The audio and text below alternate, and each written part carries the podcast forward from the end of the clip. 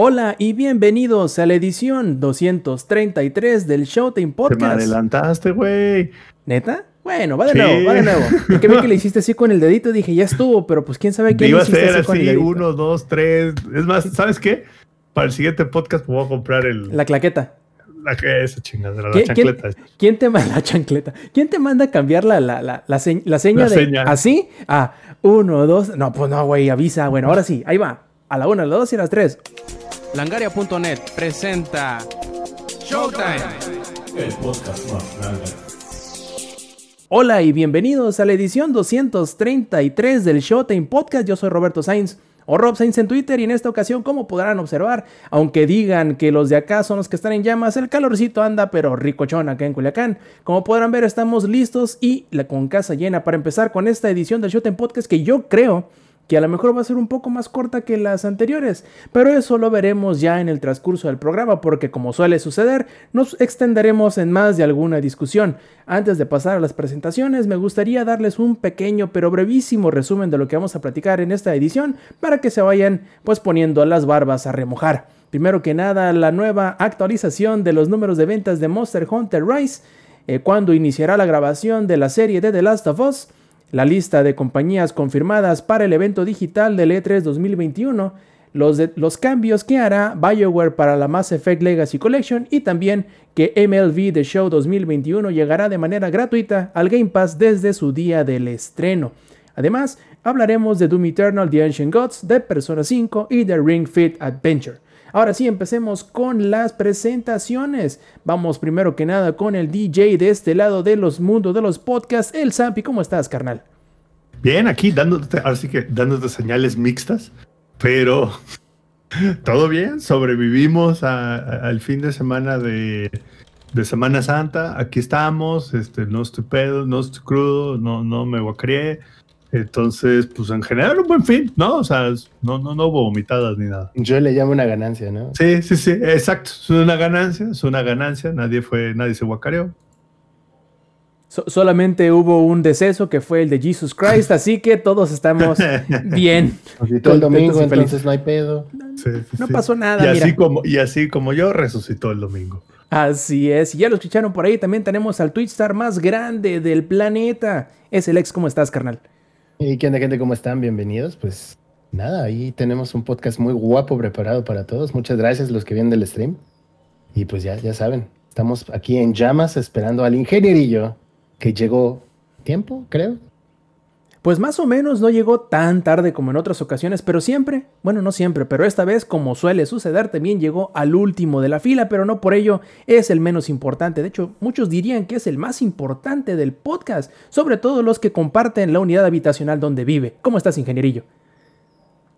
Bien, bien, aquí ya listísimo. Nada más que, mira, creo que más bien hay que refrasear eso que dijeron. No importa si llego antes o después, siempre se me puede echar la culpa. ¿Por qué no empezamos por este cabrón que no había llegado o por lo que quieras, ingenierillo? Este, no, muy bien, eh, ya listísimos ya para platicar. Eh, hay muchos juegos, hay muchas cosas que, que de un lado y de otro, pero pues de los que tenemos que hablar estamos bien informados, así que ya listos para empezarle.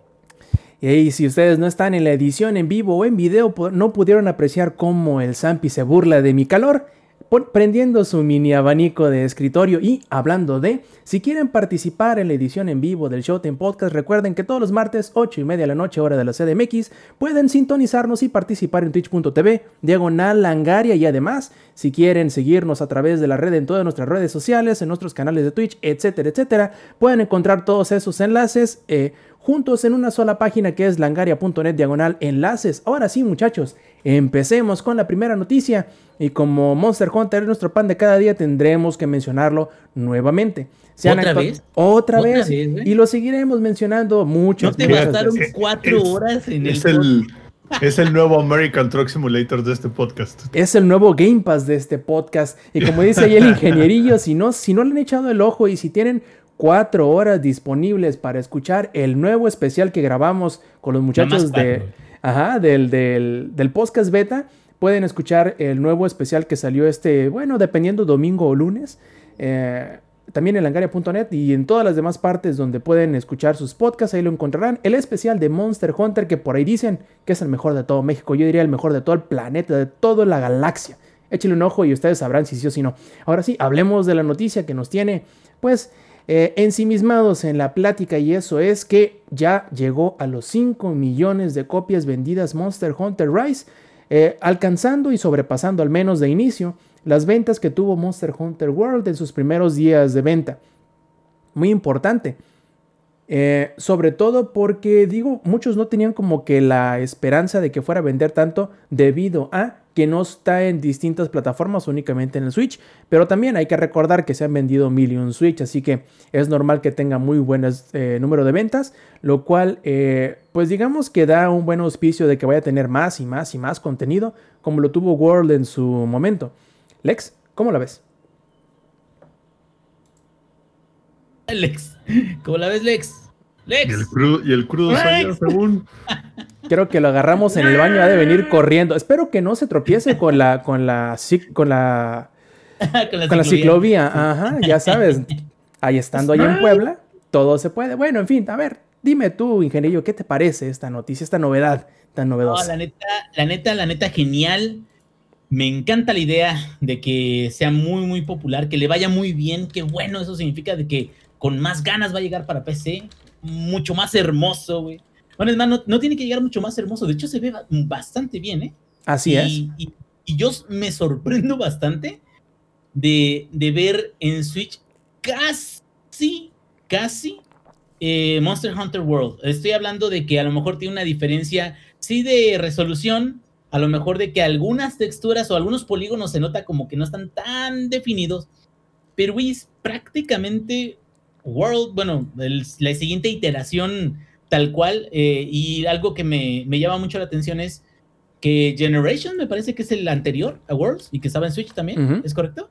Así es. Bueno, este todavía creo que trabaja en base a eh, mapas segmentados, lo cual no es malo, siempre ha sido así en los Monster Hunter este, desde su inicio, pero eh, sí creo que es un gran paso, güey. Es, un gran, gran paso de que el mapa completo esté a tu disposición y digo, con ese diseño de niveles donde subes un cachito y ya tienes un área completamente distinta en el siguiente nivel, o te vas a un subterráneo y ahí ya tienes otra guarida, o sea, creo que está muy, muy bien, muy bien logrado, vi, vi este, parte de los streams que tú este, has puesto, eh, Puga, por cierto, eres malísimo, Puga. Digo un saludote, pero eres malísimo, güey. O sea, ya, ponte las pinches pilas, güey, porque si no te van a matar a cada cinco minutos. Más eh, malo que la cruda del Zampi, yo creo. Más malo, fíjate, y eso no es cualquier cosa, cabrón.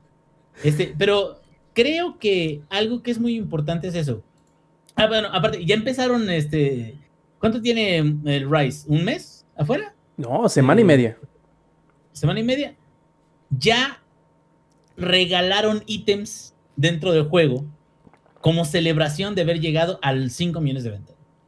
Entonces, qué bueno que se vuelva un, juego que sea el ejemplo de cómo debe de ser un, juego de este tipo, o al menos el uno de los juegos seleccionados especialmente por Switch para que, para que todo el mundo lo juegue, todo el mundo lo compre, les vaya muy bien, saquen la versión o el port de, de PC. Bueno, hay algo que sí me agrada, que es que PC, la versión de PC no se siente tanto como port. Digo, sí se siente que hay ciertos elementos que son especialmente diseñados para control y bueno, pues ya PC maneja control en muchos de los juegos o prácticamente la mayoría usas controlito, lo que quieras. Pero lo que me gusta es de que tengo como la tranquilidad de que cuando lo pasen para PC, no voy a sentir como que estoy jugando un juego de Switch. O sea, como que si hay un cierto estándar. Como los ports de antes que te aparecían los, los iconos del control, aunque tuvieras puesto el teclado. Ah, sí, ese sí lo vi. En, PlayStation hubo muchos de PlayStation que de plano, de plano se hace bien los, hasta los controlitos. Dice Lick Dalore, ya se pasó los difíciles de la saga Soulsborne y la ingeniería siente que ya le salieron manos. No, no, no, no, no, no me eh, digo, o sea, el hecho de que, de que Puga sea malísimo en Monster Hunter no tiene que ver con que yo diga que soy un chingón, ¿verdad? Digo, sí soy, pero no tiene que ver con eso. Este, pero yo hasta ahorita estoy muy, muy eh, eh, contento con cómo le está yendo. Estoy muy expectante de que cuándo lo van a liberar, que me imagino que todavía le falta. No sé si lleguemos a ver la expansión antes de que vayan a sacar el port PC, que podría ser, no lo sabemos. Pero lo que sí sé es de que mucha gente, sobre todo en el grupo que tiene este, nuestro compa Rion Jun, que un saludo también, precisamente uno de los participantes del mejor podcast especializado de Monster Hunter ever, eh, este, hay un grupito de Monster Hunter y ¿sabes qué está bien chido? Un montón de gente compartiendo sus peleas, sus armaduras, haciendo memes, este, diciendo, oigan, alguien me ayuda en esto, oigan, estoy compartiendo, pero puro amor, que siento que no todas las comunidades son así. Hay algunas comunidades que son medias flameras, que son medias, ah, no, ustedes un pendejo, ¿por qué preguntas eso? Y no, acá como que la gente se echa la mano, y se ayuda y órale. Y creo que eso está muy, muy chido. Y creo que eso viene desde antes, pero me da gusto verlo, por ejemplo, en un grupo actualizado de una, un título que salió recientemente. Sí, claro. De hecho, Monster Hunter siempre se ha, digamos que caracterizado por eso. Sobre todo antes que los juegos prácticamente necesitabas que un, alguien te le hiciera de, de, instructor para enseñarte y, o explicarte, mejor dicho, las idiosincrasias más eh, eh, complicadas o obtusas del juego. Y eso se ha mantenido. La gente ha, ha estado siempre muy eh, atenta en cuanto a ayudar a cuanta persona sea necesaria. No nada más para, mediante eso, expresar el, gusto que tienes por el juego, sino también porque mientras más gente vaya jugando, pues mejor le va a ir el juego y más juegos vas a tener a futuro, como lo hemos visto eh, últimamente. Sí, esperemos que el próximo año que salga la versión para PC, pues siendo que este es un juego que corre con el RE Engine, que es el de los remakes de Resident Evil 2 y 3, lo más seguro es que vaya a escalar muy bien a la PC. Claro, no se va a ver como World en el sentido de que el, escenario era mucho más denso que, que ahora con, con Rise, pero no creo que se vaya a ver mal. Es cuestión de, que nos muestren las primeras... Em, sobre, todo, perdón que te interrumpa, Dale. sobre todo, creo que coincido contigo, no creo que vaya a estar tan denso, tan lleno de partículas de, de, arbustos, de, de, elementos de detalle visual tan, tan lleno, pero creo que eso viene en beneficio de que me encanta que los parches o los eventos salgan al unísono en Monster Hunter. O sea, ya están varias plataformas, órale, todos en lo mismo, güey. O sea, todos en, en, Tigrex, este, todos en, este, no sé, el, Festival de la Luna, eh, el, el, Festival de Invierno, o sea, pero todos, o sea, y todos salen el mismo día, o sea, me quedo. Si tan solo tuviera crossplay. Ojalá y lo tenga. ¿eh? Ojalá, no sabemos, no sabemos, porque la neta, la neta, mm, han, logrado cosas bastante buenas y ojalá algunas empresas aprendan a hacer ese tipo de release, porque, o sea, de proyecto, porque hay unos que de plano se quedan, no, la semana que viene saco una, algo que arregle todo y ya van, ¿cuánto? ¿Cinco meses? Como cuatro meses, cabrón, y no. Cuatro meses, güey, y nada más no, por más pinches gigas que le metan, no queda. Sí, pobrecito Cyberpunk, pero ya lo traemos de bajada. Mejor pasemos a la siguiente noticia. Y aquí es donde nuevamente le preguntaré al ingenierillo, porque creo que entre los cuatro es el que más le sabe a este show de The Last of Us. ¿Cómo la ves, ingenierillo? Que la serie empezará a rodarse a partir del próximo mes de julio en Canadá. Y la, en la rodación, iba a decir, el rodaje de la misma durará hasta junio de 2022.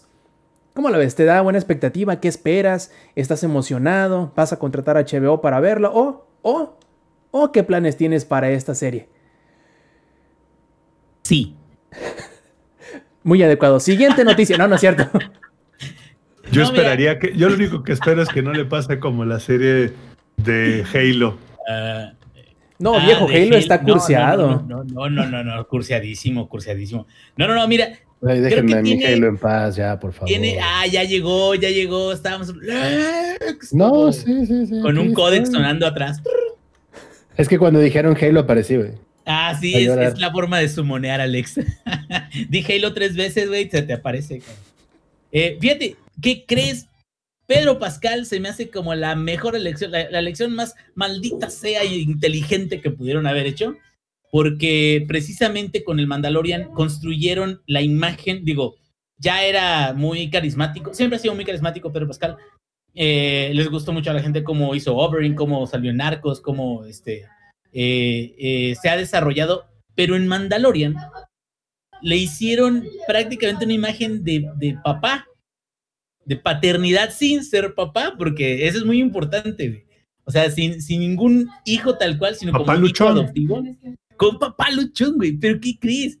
Lo hace, lo hizo muy bien y a pesar de que nomás se quitó el casco como cinco minutos de toda la serie, pero creo que eso le va a ayudar bastante a que nadie se queje de, de cómo se vea como Joe. Que digo, nomás le tienen que poner la barbilla y todo eso, pero me quedo, imagínate el fandom. O- Dije un comentario hace rato. Y The Last of Us es un juegazo a todas luces, güey. Pero juegazo, sí, cabrón. Tiene algunos detalles, por supuesto, en historia y en ritmo a lo mejor. Pero, o sea, yo la neta creo de que independientemente de que la gente se queje, que lo odie, que odie a Naughty Dog, que digan que hay, que eh, políticamente correcto lo que quieras, o sea, es un juegazo.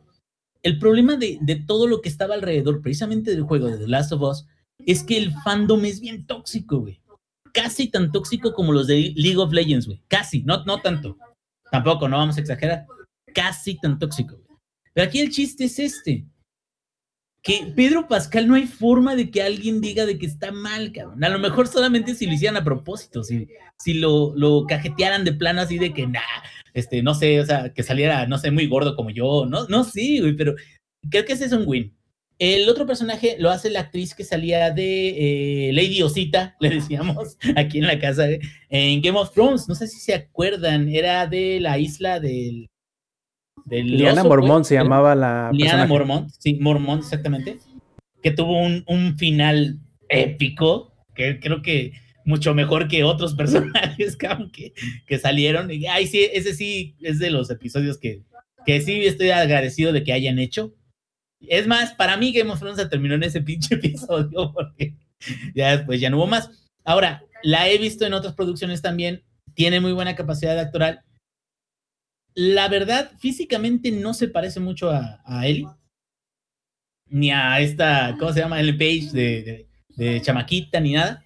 Y el que tú, el, que hayan comentado, pues, de que el rodaje va a empezar y, y este, prácticamente en este año va a terminar hasta el siguiente, creo que también es para darle tiempo a ella a que se note un cierto crecimiento y que se note una cierta madurez, porque, digo, aquellos que no hayan jugado The Last of Us, la primera parte, el juego eh, sucede o trasciende a través de Un año. prácticamente un año, ¿no? Ujú. De, Entonces, hecho, ven- ven va seccionado en, temporadas, dice primavera, verano, Ándale, ándale, ándale. otoño. Entonces, yo creo que le quieren dar ese sentimiento, ese feeling. Y si lo único que tienen que hacer es agregarle más diálogos a, a lo que ya hay, no van a no deberían de copiar nada. Por supuesto que no, no van a copiar exactamente el juego como, como es. Pero creo que lo, lo único que tienen que hacer es no salirse demasiado, no, no mearse de fuera de la basinica. O sea, ya con eso, ya la tienen ganada, güey. Ya la gente va a estar un buen de tiempo. Lo que no quisiera que sucediera y que creo que podría suceder es que se paren cada temporada en un periodo estacional. Lo cual se me haría, ay, güey, o sea, no hay tanta tela de dónde cortar para cada, cada, a menos de que le agreguen muchos capítulos de relleno y muchas situaciones, pero me quedo, ¿sabes para qué estaría chido? A lo mejor, todavía te la creo, que fueran dos temporadas, o sea, primavera, verano, eh, este, otoño, invierno. Que fueran dos temporadas por, por este, digo, o sea, dos eh, ¿cómo se Estaciones. Estaciones por temporada, exactamente, gracias. Si fueran dos estaciones por temporada, todavía te la compro. Y ya tienes ya mínimo dos temporadas de, eso y luego te quieres ir a The Last of Us más adelante, pues órale, o sea, ya creas otras historias o ya tratas de unirlo al, a la historia del juego más o menos o lo que quieras. Pero no, güey, o sea, hay, hay que ver cómo lo, lo ponen. Yo espero que no se excedan tanto. A mí lo que más me sorprende de toda esta situación de la serie de Last of Us es la rapidez con lo que ha sucedido todo. Porque si bien sacas cuentas y volviendo, Lex, cúbrete la cara, hablando a través de la serie de, de Halo, digamos que tiene como 12 años queriéndose Creo hacer. que iba yo en la prepa, güey, cuando, cuando ya estaban hablando de hacer una película y una serie de Halo. Que de hecho hay, hay una serie, o sea, Forward Miniserie. ¿no? ajá, Forward Until Dawn, Forward Until Dawn, ajá, y no está mal. No, es muy buena, güey. O sea, si te quedas con ganas de más y está chida. Espero que con la tecnología que tenemos ahora hagan algo muchísimo más verga, pero siempre da miedo, güey. O sea, neta, neta, neta, siempre da miedo. Eso es lo único que me preocupa. Sí, y se nota que Sony le está metiendo un poquito más de empeño en el sentido de que como tienen su propia producción, su propio estudio y productora de, de juegos, también por ahí dicen que están queriendo hacer, o mejor dicho, que ya tienen los planes iniciados para la película de Ghost of Tsushima, que cómo dan vuelta las cosas, ¿no? Este, Ghost of Tsushima se basa o se inspira hasta cierto punto en algunas decisiones o estética de película de Kurosawa, y ahora van a hacer un juego de una película del juego. Entonces, todo vuelve y da una vuelta, ¿no? Vamos a ver qué tal sale eso también. Que esperemos que no le toque también eh, pasar por todo el, el, infierno de todo lo que es la planeación, el desarrollo y el, el, la luz verde que sufrió en su, en su momento la película de Uncharted. Eh, parece ser que es más fácil una serie que una película, o al menos en cuanto al tiempo que tarden, en cuanto lo anuncian, a la que lo empiezan a hacer. Parece y ahí tenemos la película de Monster Hunter que nadie la pidió. Mira, no estuvo tan mal, pero sí es cierto, si no hubiese salido no hubiera pasado nada. ¿Mm? Nadie la pidió. O ojalá, ojalá y siga por ahí también el proyecto de... Había una película pero animada que se supone que iba como a detallar la historia de un cazador legendario dentro de la, del universo del juego y ya veremos si eso termina saliendo al final. Dicen por ahí que, que ese tal este, cazador legendario era el comandante de la, de la flota eh, de su pasado, por decirlo así, sus orígenes. Y pues veamos, como por ahí dicen, no está tan mala. Ojalá la secuela, la secuela la mejoren. Sí, hablando de la película de Monster Hunter. Yo digo, yo, digo, que de Monster Hunter no estuvo bien que lo hicieran y se cae, güey. O sea, ¿por qué vergas? O sea, eso es lo único que no me termina de gustar, que sea Monster Hunter es, o sea, no tienes que decir, y entonces de aquí de la Tierra fueron en un portal. Es pendejo. Es, ya, ya, pendejo, empieza a matar monstruos y de forma legendaria y épica, ¿o no, Alex? Pero, ¿cómo iban a poner este, rifles de asalto y balazos? Es que, lo peor del caso, no se necesitan juegos. no, pero no, estoy seguro que no hay pinches zombies, tanques y balazos, güey. Balazos sí. Pero ¿para qué los quieres, güey? O sea, ya hablamos de eso en ese podcast. Porque los gringos, eso es lo que quieren los gringos, güey. Bueno, es, en eso puede que tengas razón. Lo, que sí es cierto es que yo creo que si hubiesen dejado toda la plotline de Isekai, o sea, de, entrar al mundo de Monster Hunter, les hubiera evitado muchos problemas que tiene la película.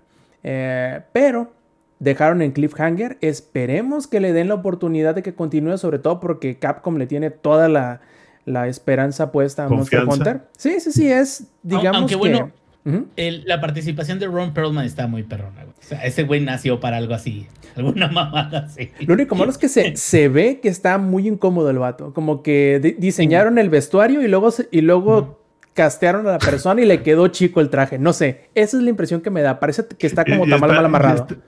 Y está, así como. ¿Cómo se llama el de Zombieland? Este, ¿Tennessee se llama? ¿Cómo se llama? Tallahassee.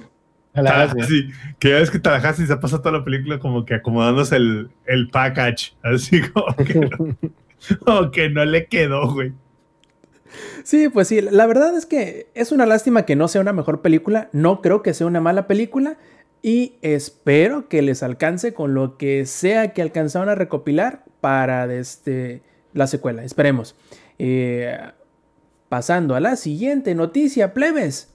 Dice E3 que sí, que este año va a haber evento, será un evento digital y que además ya tienen varias eh, compañías listas para entrarle al quite y hacer del evento pues lo mejor que puedan porque ya sabemos que desde el, desde el año pasado le sufrieron bastante.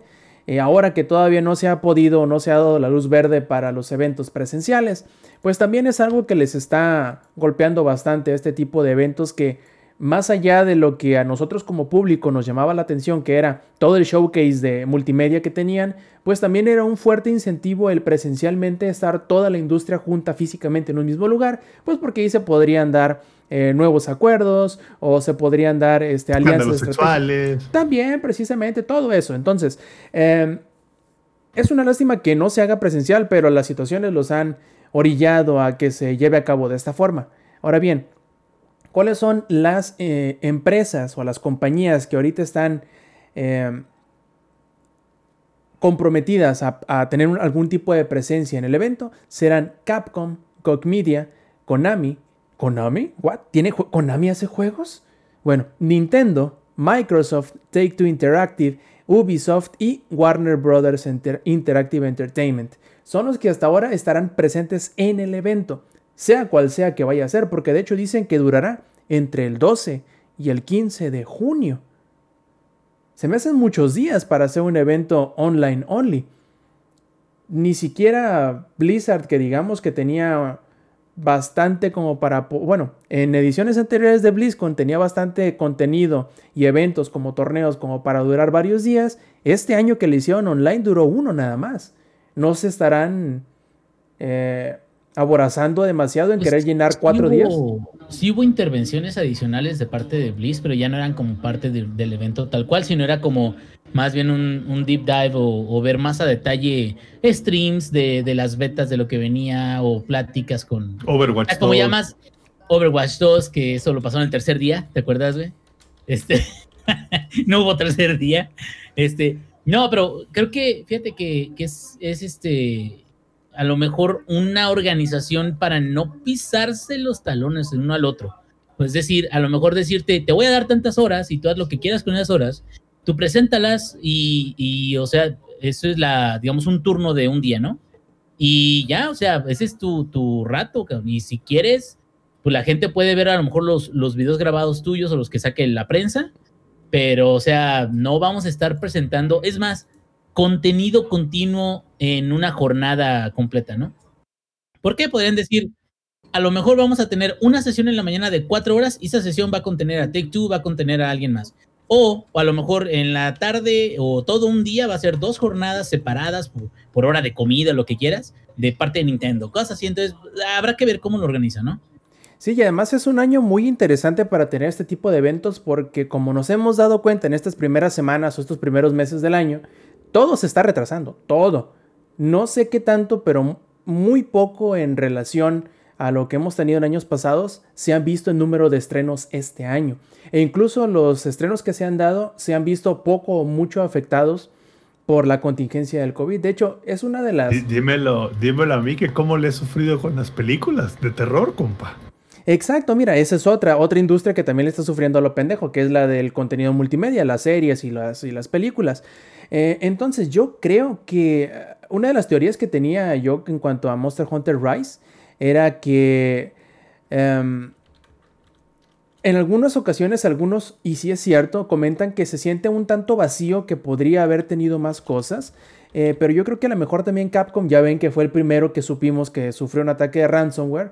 Y también obviamente este juego que tiene varios años de desarrollo y que, y que su periodo fuerte de desarrollo fue durante la pandemia en algo tuvo que verlo afectado. Entonces era un evento interesante para ver, porque no sabemos a ciencia cierta cuánto durará cada jornada. Como bien dice el ingenierillo, bien puede durar dos horas por día, el día completo, como, como ellos lo dicen. Pero también será importante ver qué es lo que llevará cada una de estas eh, compañías que tenga para lanzar ya sea la segunda mitad del año o el próximo año. Porque ciertamente se ve bastante seco, sobre todo si lo relacionamos o si lo comparamos con años anteriores, lo que ha salido en este primer pues, trimestre o cuatrimestre del año. Es bastante poco. Esperemos eso se, se remedie de aquí en adelante, pero sobre todo tres, será importante ver qué es lo que las compañías tienen, porque hay que recordar, este es el primer año de la nueva generación de consolas. Entonces, Microsoft no ha tenido exclusivas eh, del Series X, no ha tenido en realidad juegos que podríamos considerar de, siguiente generación, pero es el momento adecuado y obviamente que Microsoft tendrá que este, aprovechar que estarán ellos presentes ahí y Sony no ha comentado si va a estar o no. ¿Tendrá juegos Microsoft? Pues, ¿Exclusivo del Serie X? Mira, tiene, tiene un tal un jueguito independiente que a lo mejor tú y Lex conozcan que se llama Halo Infinite, pero pues, Pero no, también va a salir en Windows. Buen punto, pero así exclusiva, exclusiva no creo que vaya a tener y creo que... Creo que no, o sea, creo que así exclusiva, exclusiva de solo el Xbox Serie X, creo que no va a haber ningún juego. No, yo creo que ni este año ni el próximo, ¿eh? Sí, o, al menos, y quién sabe, porque ya ves que ellos se comprometieron de que todos sus juegos de sus Microsoft Studios van a salir en, en Windows, entonces yo creo que nunca, nunca van a tener una exclusiva como tal. De serie X. No, sí, claro, pero yo me refiero en cuanto a cuestión de consolas, que es lo que le interesa a la Mm, mayoría de las personas, ¿no? Que digan, nomás va a estar en el Serie X, pero no en el Serie S, por ejemplo. O no en el Play 4. O Digo, no en el 5. Play 4. Sí, sí, exactamente. Entonces, será interesante ver qué es lo que va a mostrar este, Microsoft, sobre todo con las nuevas adquisiciones. ¿Se va a animar a decir, no sé, vamos a hacer exclusivo tal cosa o cuál no? Este, o simplemente van a hacerle como en el eh, evento de los indies que hubo hace un par de semanas que van a decir, ah, estos 20 juegos independientes van a salir al mismo tiempo en Game Pass de manera gratuita que cuando salgan a la venta. ¿Quién sabe? Eh, yo creo que va a ser importante ver y sobre todo porque había un rumor que así lo, que así lo afirmaba pero que terminó siendo incorrecto.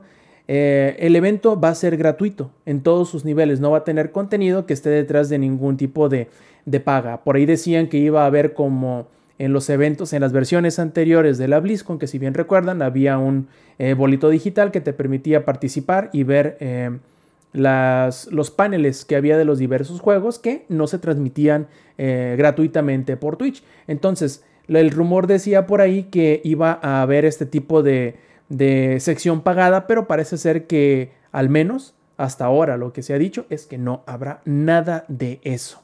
En fin, les Dice-. Dice Robbie, el eh, Lick Dalore, ¿y qué tal que en el E3 anuncian Elden Ring? Sí, ya que muestren Man, algo, no. valga. Nos, nos zurramos de como medio fandom, porque esta última ocasión, este último gran evento, eh, había rumores así como de que algo pasaba, y es más, creo que, creo que haber, haber leído en algún eh, cuenta de Twitter o algo así, de que alguien dijo, reiteramos, o sea, todavía es algo, pero no les vamos a decir nada, o sea, como que nada más sigue, ¿no? O sea, no está perdido. Y pues Sí. tristemente no, no hay, no hay. sí, ah, Dije- Oye, dijeron sí y ¿Va a ya. salir en, en PlayStation o va a salir en Xbox? Y me dijeron, sí. Exactamente, güey. Entonces, eh, es- digo, ay, ya, digo, hay que, se vale soñar, ¿no? A ver qué. Y imagínate que saliera como exclusiva de Xbox, güey. Yo creo se zurran los de PlayStation. Pero Pues bueno, ya, mira. ya, sí. Ya, ya está, tenemos juegos exclusivos de Front Software en Play que no lo hay en Xbox. Me parece no lógico, no necesariamente lógico o natural, pero no me parece fuera de la realidad. ¿Zampi? No, yo nada más iba a conectar con la noticia de, M- de MLB The Show, Vamos. que zurrados ya están Jálate, por- jálate. por la noticia. Nos comentas la noticia, Roberto Sainz. Nos das una introducción como siempre. Sí, claro, yo se las introduzco ca- cada que ustedes gusten. Como recordarán, Rob, no digas eso aquí en el podcast, por favor. O sea, sí, pero. pero ustedes que son unos puercos de mente, ¿eh? ustedes son unos puercos sucios. prudente, Robbie. ¿Qué va a No. decir la gente? A lo que voy, ustedes recordarán Qué que hace algunos... ¿qué otra cosa va a decir, güey?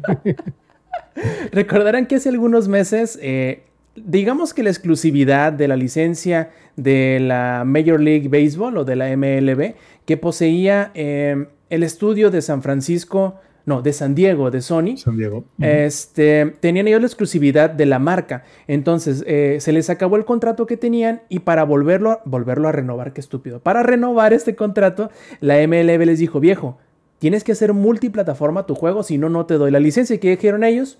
Pues va, lo metemos en el Xbox, Pues que es lo peor que va- puede me- pasar. Me bajo los calzones. Sí, sí, sí, dijeron ellos que es lo peor que puede pasar y toma, toma chango tu banana que pasa a lo siguiente. Zampi, vas, es tu pie. ¿Qué dice Microsoft? ¿Se acuerdan del Game Pass? Tanto que hemos pagado en el Showtime Podcast para que lo mencionen. Bueno, pues día uno, mi gente va a tener. Ahora sí que todos los que tengan el Xbox Game Pass, este, sin importar si es el último, y simplemente con que tengan el Game Pass, solo en consolas, porque el juego no va a salir en PC, este, van a poder disfrutar del juego totalmente incluido en su membresía. Mientras que ustedes, gente de Nintendo, van a digo de Nintendo, de Sony, También los de Nintendo.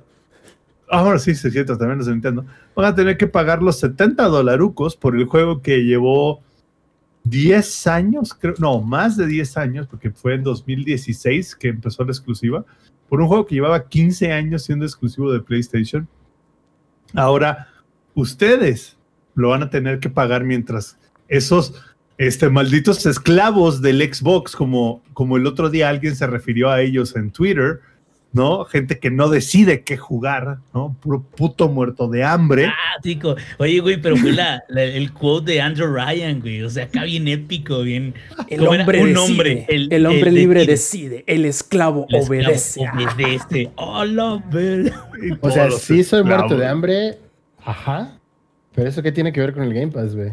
No, es que, es que el, el- como que el meme o el desmadre está, porque fue así como de, es que los, de- los del Game Pass son unos putos muertos de hambre, güey, y no escogen lo que quieren jugar, simplemente se están tragando toda la mierda que ponen en el Game Pass, y eso es lo que juegan, ¿no? En teoría, esa era la... ¿Cómo te e- Esa era la razón, ¿no? Ese era el, como que el mame, ¿no? Pero pues Ya ven que hay obviamente... puro cascajo en el Game Pass, pues. Exacto, Cascajo sí. así como Nier Automata, Gear 5. Sí, sí, sí, puro cascajo. La Master Chief Collection. Ajá. Sí, pues, cosas que- el- el juego este de cricket, güey. Deshonor 1 y 2, güey. Ah, Yakuza. Puro cascajo, güey. No Sí, mames, ya. Puro, puro, No sé puro ni por juego. qué hablamos de este desmadre. O sea, tiene una que otra joyita por ahí guardada, como Football Manager, ¿no? Pero. Ah, ándale, y como el de cricket, mayoría. pero fuera de eso, güey, Sí, puro cascajo. cascajo, ¿no? Entonces, Microsoft salió a dar el golpe de poder en la mesa y dijo, tengo varo, Sacó la tula y la azotó en la mesa, ¿no? básicamente, dijo, tengo varo y tengo varo suficiente, no solo para que, ahora sí que para, para que pagar el derecho a la MLB de, de que sí ponga el juego, sí, porque obviamente estoy casi seguro que la ML MLB de su profundo este, corazón no salió el hecho de, ay, sí, tienes que hacerlo multiplataforma en él, mis chavos, no, no, no sean este, ingenuos, ¿no? Eso, ese fue Microsoft diciendo, ¿cuánto, güey? Ya, dime cuánto, güey. ¿Cuánto para que para que lo tengan que hacer multiplataforma? ¿no? Entonces No, Microsoft llegó, dijo, llegó Microsoft y dijo como el sticker, es broma, pero si quieres no es broma. sí, sí, sí, exacto. sí, sí, y, y- y mientras puso una maleta de dinero en la mesa, así de, es broma, pero no es broma. Aquí está. Entonces le dijeron, ¿cuánto, güey? Para que el juego tenga que ser multiplataforma. Evidentemente la MLB le ha puesto su precio, que seguramente no fue barato. Y todavía Microsoft dijo, y ahora para que, ahora sí que para que me hagas lo que el osito, lo que el SAT le hizo al osito bimbo, lo voy a poner en el Game Pass. güey". Entonces, anda la comunidad del, del Play y de MLB The Show, porque créanlo no, evidentemente hay un buen de comunidad en ese juego, sobre todo porque pues, es prácticamente el único juego como oficial de béisbol que existe. Y bueno, Entonces- aparte, ¿eh? Eh, y es muy bueno, sí, sí, sí, y aparte es muy bueno. Entonces anda la fandom así como de, híjole, no los calienta, ni una supernova los calienta, güey. ni el sol de Entonces, Culiacán. Sí, ándale, ni el- es más, el sol de el sol culichis se les queda apenas y para que no les dé un resfriado, güey, ¿no? Entonces, así anda, ¿no? La comunidad ahorita de, de MLB The Show, porque aparte es como de, yo creo que lo que más les duele no es el hecho de que vaya a salir en el Xbox, eso arde, ¿no? Así que eso arde y sobre todo porque es un juego que va- es publicado por Sony Studios, güey. O sea, no es un juego, ahora sí que third party, nada de eso. No, no, no. El publisher es Sony Entertainment. Entonces va a ser así como de todos los que tengan este, consola van a poder ver este, el logo de Sony Entertainment cada que vayan a jugar MLB The Show. Entonces, primero les, les dolió, ¿no? Que su preciado, porque aparte, créanlo, ¿no? Es uno de los juegos más, como que más codiciados del Play, porque era, era la única manera de jugar un juego de béisbol en una consola. Y seguramente van a decir, esa mamada que nadie juega, nadie le gusta el béisbol, puro FIFA. Bueno, existen otros países fuera de México donde hay más deportes, aparte del panball, ¿no? Este, y en esos países, créanlo o no, mi, mi racita, les gusta el, les gusta, güey, les gusta el béisbol, güey, les gusta el fútbol americano, les gusta hasta el cricket, güey, o sea, hay, hay más países, ¿no? O sea, hay más países fuera de México y más Me si quieres decir que le gusta el crico, güey. Ya me, me había asustado.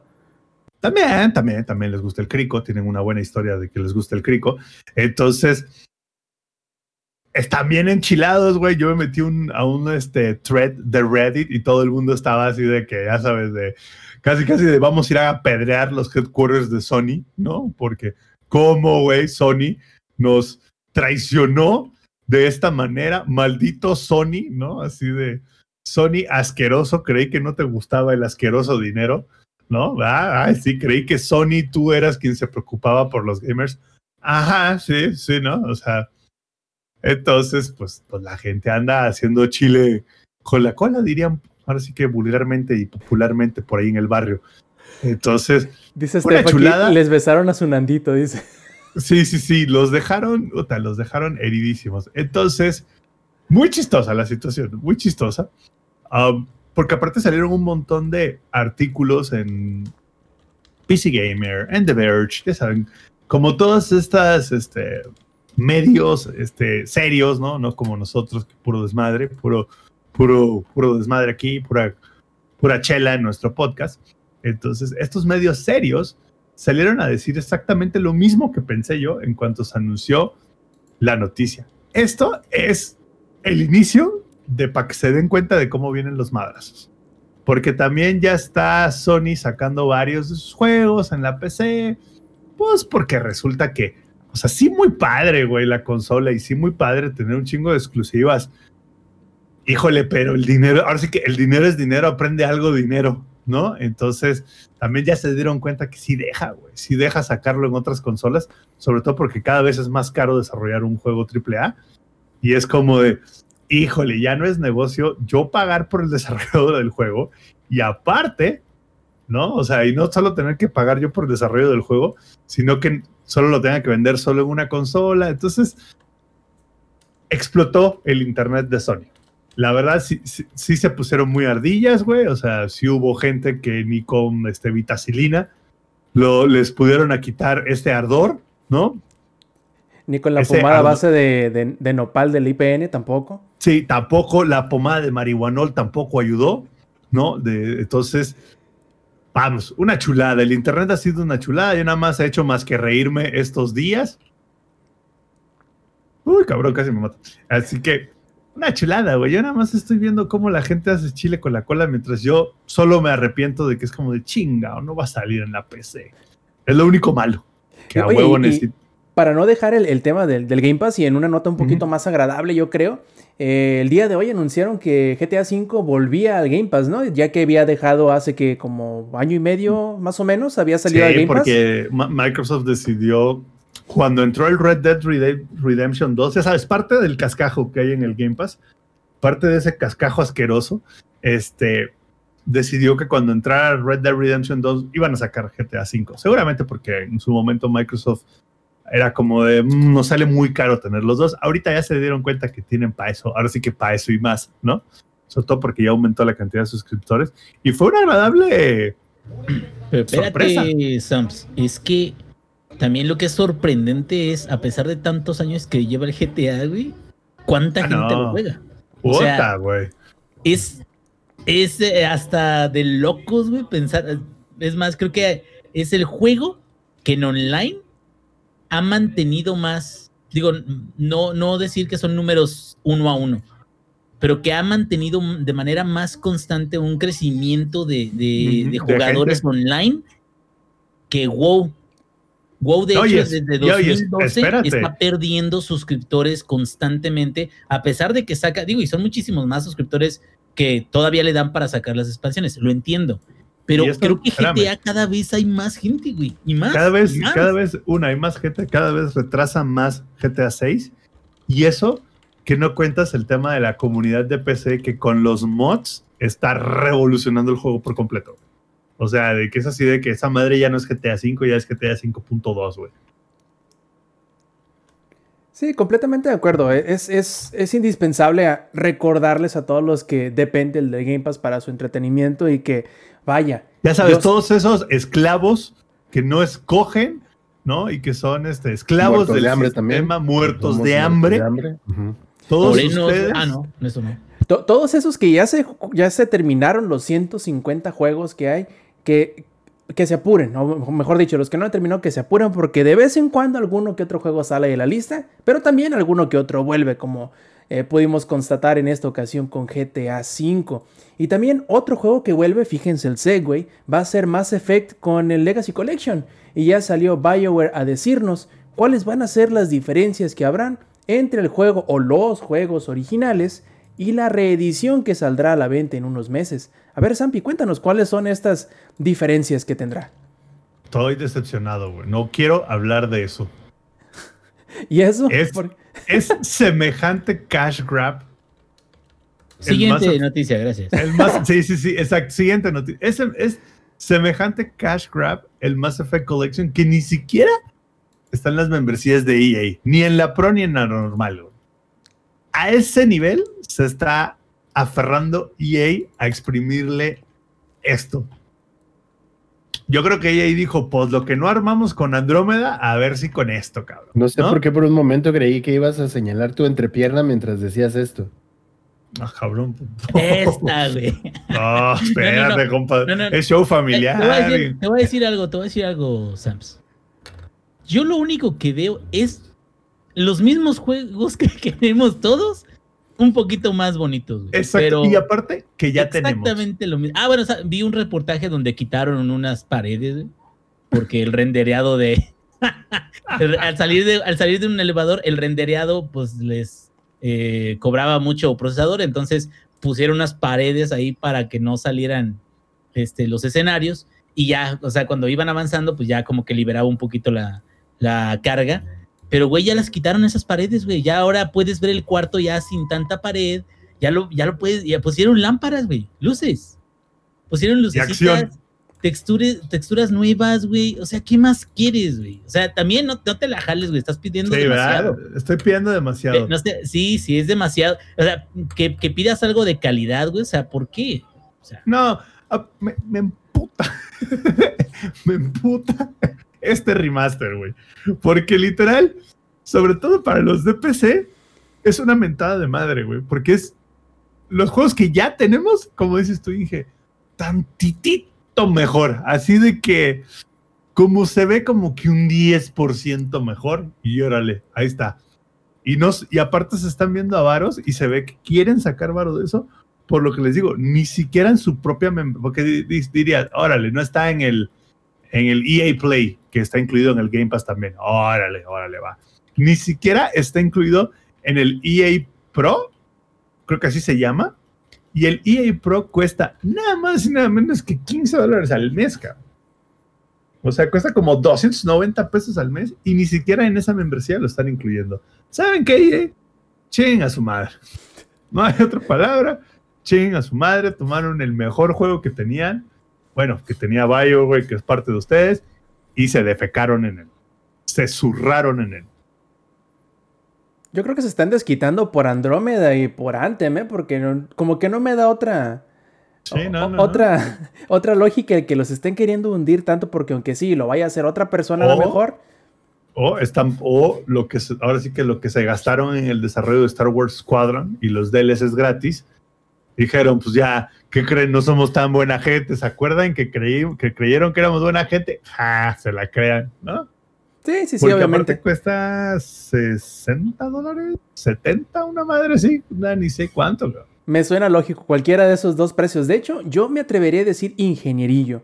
¿Tú crees que esta Legacy Collection será el Warcraft 3 Reforged, pero de Electronic Arts? Sí y no. A ver. Siguiente pregunta. no, no, no, ahí te va. Eh, sí creo que va a decepcionar a mucha gente como a Sams. En el aspecto de que creo que han, lo han mejorado los, lo mínimo o lo suficiente. Sí se ve bonito algunas partes, güey. Lo he visto y sí se ve bonito. Pero me sorprendería que tuviera algunas mejoras de gameplay de, de, ¿cómo le llaman? De quality of life, que realmente las equipararan a los juegos actuales. No dudo de que haya, por ejemplo, esto que les platiqué, es verídico, lo de la, la pared, que, que, la quitaron para que ahora ya veas más parte del render. Pero, o sea, no dudo que hayan hecho cosas así. Sin embargo, creo que por ser el juego que es, sí merece que nada más sea un remaster, pero no sé, o sea, creo que si no le cambian lo suficiente, se va a seguir sintiendo como un juego viejo que corre a 4K. El problema con ese es precisamente que lo van a vender como juegos de, de full price, o sea, prácticamente. Y creo que no merece eso la franquicia. Creo que de la, es lo único de la franquicia que vale la pena. Más allá que, que otra cosa. Yo sé que, este, pues ahora sí de que, ah, sí, ahí tenemos el, el, el tweet de referencia. Eh, yo sé que pues, mucha gente lo espera, mucha gente quisiera jugar Mass Effect de nuevo. Y a lo mejor el cambio más grande se va a ver en el 1. Pero estoy casi seguro que el 2 y el 3 nada más fue como un resampling de, para que alcance más resoluciones. Y este, a lo mejor los modelos, moveros tantito. ¿Y sabes dónde uno se va a dar cuenta? Luego, luego, güey. En el lip sync. Porque Oh, sí. independientemente, independientemente de que fueron juegos muy buenos en su tiempo y todo eso, BioWare no ha sido muy bueno con el lip sync. Pero casi nada, güey. O sea, de hecho, Andrómeda fue horrible, güey, con el lip sync. Para no Parecen- decir terrible, güey. parecen monigotes, güey. Pero a lo que voy es esto. Si quieres ponerlo a la altura de los juegos de ahorita, es más, yo, yo acabo de jugar en el EA este Pass de, de- del Game Pass de, de PC, puse el Mass Effect 3 y, y me gusta el juego, pues, pero sí se nota mucho en cinemáticas y todo, que la cinemática está muy vacía, que las texturas pues son muy de, de ese año donde salió, y, y no es que sea malo, sino que es, güey, van Es a dar una chaineada, van a dar una chaineada, dénsela bien. Oye, Es ingenierillo, casi- no sé, güey. pues Ah, lo ¿cuándo único crees que, que salió Mass Effect 3, güey? ¿Sabes qué fue lo único que faltó para que completaran el Dick Move? Es que hubieran quitado los juegos originales de la membresía de EA Play. Ya para cerrar el, el Dick Move, así de. Para decir que creen sí y se los confirmo. Fue lo único que les faltó. Dice, Oye, tú, ingenierillo, sin, sin googlear, pues ¿cuándo crees que salió el Mass Effect 3? 2011. Ajá. El 3 en el, en el 11, el mismo año que Skyrim, güey. Sí, güey, o sea, se, se ve viejo. Eh, no, no, no se ve, güey. Está Es- viejo. sí. Estás viejo, cabrón. Bueno, yo no quería llegar hasta allá, pero mira, el Zampi le puso. Por ejemplo, ¿qué tan, digo, y esta es una pregunta este, para ti que, que no sé, digo, no sé si lo acabaste, si fuiste en juegos como yo, el, el re-reconning de Amalur. ¿Sientes que sí tuvo un remaster a la altura? Digo, también, o sea, no fue como que lo hicieran por completo, ¿no? Desde cero.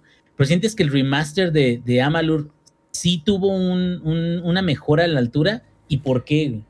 Mira, siempre lo he dicho. Yo tengo a, a Amalur en muy alta estima. Y mucho del hecho de que a mí me parezca.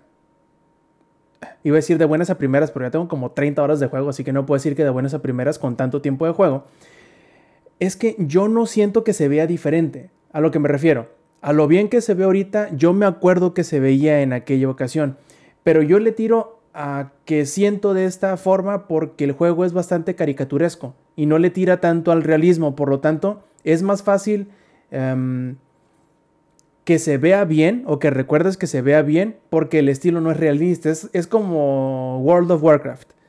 ¿Te acuerdas? A lo mejor si, si no te pones a pensarlo muy detalladamente, podrías ll- llegar a recordar que en 2004 que salió se veía igual de bien que ahorita, pero no es así. Entonces, yo para decirte bien, bien si Pero mejoró ahí, o no. ahí tenemos el ejemplo de Reforge. Eh, Sí, sí, sí. Reforge es el estilo de caricatura, pero pues casi, casi no le hicieron nada, Rob. O sea, digo, sobre todo porque ya habíamos visto el engine de, de este HOTS y de Heroes of the Storm y todo Y eso. no lo usaron. Y no lo usaron, güey, ya lo tenían, no mames. O sea, eh, creo que esa es la diferencia y creo que te entiendo perfectamente bien. Hay ciertos estilos que a lo mejor son más fáciles de remasterizar y que se sientan frescos, o a lo mejor no tan viejos, o que no hayan envejecido tan, tan gacho. Pero, güey, o sea, de plano, si, eh, eh, con eso nos vamos a dar cuenta. eh, mark my words, güey. Si Sí, el no. lip sync es exactamente el mismo, ya valió barriga, señor. ¿Qué? ¿Cómo?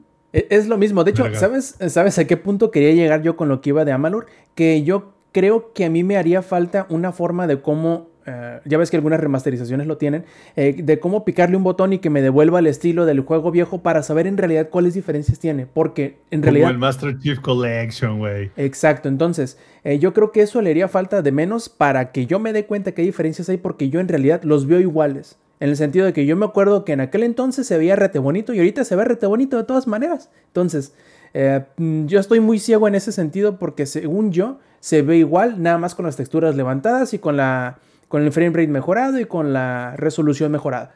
Y ya. pero se ve igual, igual pero más bonito. Según yo no se ve mejor, no le retrabajaron modelos ni nada de eso. Eh, pero también es un juego que salió a 30 dólares, o sea, tampoco, eh, no creo que sea justo el compararlo de esa manera, aunque bueno, si lo tomamos en cuenta que la, la Legacy Collection serán tres juegos y no uno, a lo mejor pues si agarramos solamente uno y con ese hacemos la comparación, a lo mejor sería un poquito más justa, pero para mí se veía bonito, ya, ya veremos si si termina este, no convirtiéndose en la en Mass Effect Reforged, porque todo parece indicar que para allá va y esperemos que no, porque pobre Mass Effect, ¿cómo le ha ido mal? Pobre BioWare, ¿cómo le ha ido mal? Chingada madre. Y esperemos que no maten a BioWare, sobre todo. Ya sé. Y sobre todo, ingenierillo, yo quiero que nos platiques qué tanto te mataron a ti, pero jugando Doom, Eternal The Ancient Gods parte 2, porque si es más o menos a como te estaba partiendo la madre la parte 1, yo creo que moriste una buena cantidad de veces. No, no una buena, un chingo. Pues fíjate que es eh, una grata sorpresa, una grata sorpresa ver que eh, Bethesda lo hizo otra vez, lo hiciste de nuevo, Bethesda.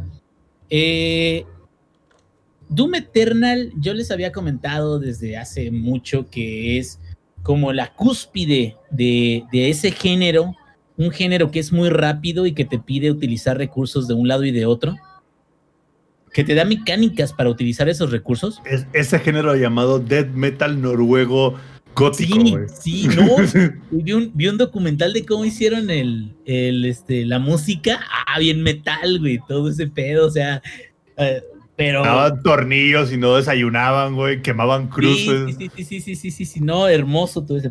Pero bueno, aquí el, punto es este: que fíjate que con la campaña principal te quedas, bueno, eh, trataron de hacer como una historia ahí. Eh, y ya, pues te quedas a dónde más vamos, ¿no? O sea, a dónde nos o sea, de aquí, de aquí a dónde yo creo que a ningún lado, porque no tienes idea, porque no ha pasado en un Doom anterior que tenga una historia muy profunda, a pesar de que sí había una historia en los Dooms clásicos. Pero una historia que estaba media jalada de los pelos y que casi casi nomás era de una excusa para pelear contra demonios. Y, y acá lo que hicieron fue, desde la campaña principal, llevarte al punto donde, digo, ya, espero que no sea spoiler, donde ya matas a los Maker, o los derrotas, o los rompes tal cual y eso, este, ya una vez de que sucede, crea un desbalance y ahora tienes que ver cómo llegar a eh, Urdak, que es donde está el señor oscuro, güey. El mero, mero matatero de los demonios. Entonces, la primera parte de The Ancient Gods, precisamente lo que hacen es de que te llevan a través de, de toda esta aventura, de todos estos niveles, que lo que a mí me sorprende es cómo funciona también, porque es una combinación de arenas con plataforma, güey. ¿Por qué? Eh, recuerden ¿Me que estás diciendo que es Unreal Engine 3 con un juego de plataforma? Mm. Güey, es que hay pedacitos de mapa, zonas donde prácticamente es Quake. Prácticamente es, es Doom así de. Tienes varias, o sea, tienes varios este, lugares verticales donde puedes ir saltando, pero es, te avientan un montón de demonios.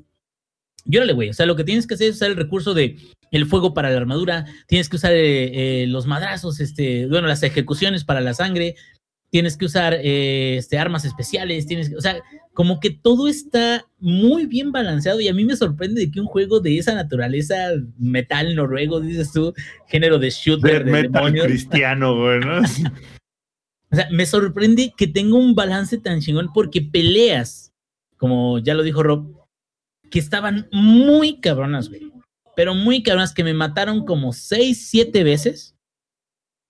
La verdad, encuentras la forma de balancear esas habilidades, de recuperar armadura, de recuperar la salud, de disparar con diferentes armas, armas que le hagan daño a ciertos enemigos en particular, y logras salir airoso de una de esas peleas, O sea, sí, sí está muy bien hecho esa madre. Pero, o sea, muy bien hecho. Lo, lo único que a mí no me gusta tanto de Doom Eternal es de que es una tensión constante. ¿Por qué te gusta, güey? O sea, son cuatro minutos por pelea, te matan cinco veces, güey, ya te aventaste eh, 20 minutos con una tensión y escuchando metal y... La es la misma receta que Wolfenstein, güey. Ya estoy Sí, pero ¿qué crees? Wolfenstein es un poquito más stealth y tiene aparte recursos más para sigilo. Chingao. Sí, güey. Chécate The New Colossus, por favor. No, ya y lo The New. Colossus, pues, güey, The New Colossus tiene muchas zonas donde tienes combinación de, de, de ataques normales y por otra parte combinación de, de stealth, güey. Mira, no te, no, no te, no te voy a decir que, pero me enoja que hayas jugado Wolfenstein en Stealth. Güey, yo jugué, yo jugué Deshonor 1 y 2 y los terminé sin matar uno solo, güey. Me enojas, O sea, Inge. Me enojas. Güey, está Eres en mi una. Es más, en, desgracia. en Skyrim, güey, o sea, nunca salía del personaje que era stealth y con arco, güey. Eres es- una Sneaky, Sneaky. Archer. Sí, Wolfenstein tiene las mecánicas, pero es un juego que no se diseñó para disfrutarse con Stealth. Bueno, yo disfruto las cosas con este. ¿Cuál es el pedo, cabrón? No, vete a jugar este. vete a jugar este. Splinter Hitman. Hitman. No, no, no. Splinter Cell, güey. Ah, Splinter. Ah, con- eh, este, ¿cómo se llama? Conviction. Ah, sí, hermoso. O, Pero bueno, no, no, no, el, el Double Agent, o como yo siempre le dije, 24, pero con un juego de Ubisoft. ándale, haz de cuenta. Como este. ¿Cómo se llamaba? Kiefer Sutherland, güey. Sí, pero el, el personaje no me acuerdo bien cómo El se llama. Sam Fisher. Este. No, güey, el de 24. ¿Cómo se llama el de Kiefer Sutherland, el personaje que hacía? Ah, Jack Bauer. Ándale, como Jack Bauer, exactamente. Bueno, punto y aparte. Eh, hablando Nota acerca- cultural a un lado, ¿no? Nota cultural. Eh, hablando, dice, dice Lick exactamente, Jack Bauer, le dice, para eso vas, el punto es dejarte al borde de una arritmia, pero nunca causártela. Exacto, estás así como que todo el tiempo así bien pinche tenso y, ah, ah, y, lo- y luego Como aparte Como es te media... ¿cómo Al borde de la Como- arritmia, pero no te la da. No te la da. Y la música tampoco. Es media, digo, no nada más es metálica, o no, es- no es de género de metal. Te- Terminas como Ricky Morty cada cinco minutos, ándale, y así, Estefania. O sea, está muy bien todo eso, güey. No es un juego que yo pueda aguantar mucho tiempo. Es más, yo aguanto más Dark Souls que esa madre. ¿Por qué? Porque siento que es distinta la, la interacción con los... Y digo, te matan unos mobs, pues ya me mataron, güey. O sea, no- eh, lo acepto, güey. Porque, o sea, te quedan, los mobs son bien cabrones. Y acá estás matando como a 20 mil demonios, güey. Y un demonio te mata y tú así de, hijo de su perra madre". Y el más pendejo. Sí, sí, y el más pendejón porque ya te, no, no usaste bien una habilidad. Bueno, entonces, si nos vamos en, el término de la historia, lo que tienes que hacer en el primer DLC es primero vas a una eh, estación y en esa estación consigues un ítem que te ayuda a ir a buscar al padre, se llama así. El padre se supone que es el padre, el creador del, del Señor Oscuro. Entonces, algo que es muy importante y que creo que independientemente de que yo les spoileé la historia, que digo no se van a morir si se las spoileo, eh, algo que es muy importante es, güey, la cantidad de códices, la cantidad de arte, la cantidad de personas. Luego estuve viendo unas cuentas de, de Twitter de artistas gráficos, la cantidad de personas que participaron en Doom Eternal, güey, con, con toda la simbología religiosa, con toda la simbología demoníaca, con las runas demoníacas, las eh, tiene niveles, subniveles, tiene este niveles secretos, tiene niveles de, de runas especiales que te pueden ayudar el, el Doom.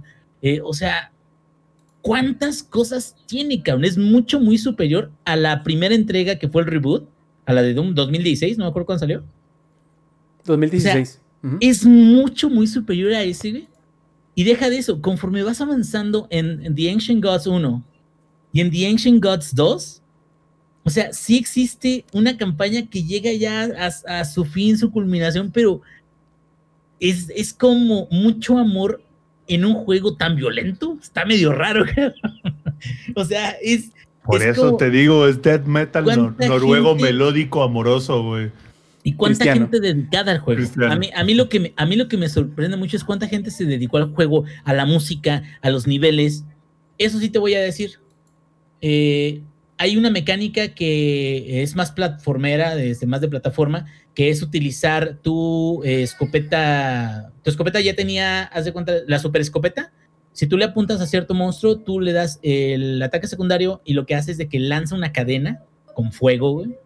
Y mientras eso incendia al enemigo, y mientras eso el enemigo te suelta armadura, güey, así de mamalones, y te acercas al enemigo precisamente para que ya cuando esté cerca le tires con la super escopeta y lo mates. güey. Ahora, esa mecánica la agregaron para puntos suspendidos en el, en el aire, para que puedas ir saltando de punto en punto con la super escopeta. Está bien mamón, o sea, es, es agregarle un nivel más todavía y aparte acuérdense que tienen el dash en el, o sea, como un, un avance rápido en el aire también. Entonces, como les decía, la combinación de juego de plataforma con arenas de combate, eh, lo que me gusta es que está muy marcada. O sea, hay veces que combinan un poquito el hecho de que en una arena te ponen elementos donde puedes saltar y todo eso, pero no es como que necesites hacer un rompecabezas de plataformas mientras estás matando un montón de demonios, sino usualmente están un poquito separados, ¿sí? Aunque a lo mejor compartan algunos elementos el uno y el otro. Lo que sí tengo que decir es, se nota el amor hasta, el hasta la última misión. La última pelea de, de The Ancient Gods 2 dura como, no sé, güey, depende de lo que tú pelees, como 20 minutos, güey, porque son como varias fases de, esa misma pelea.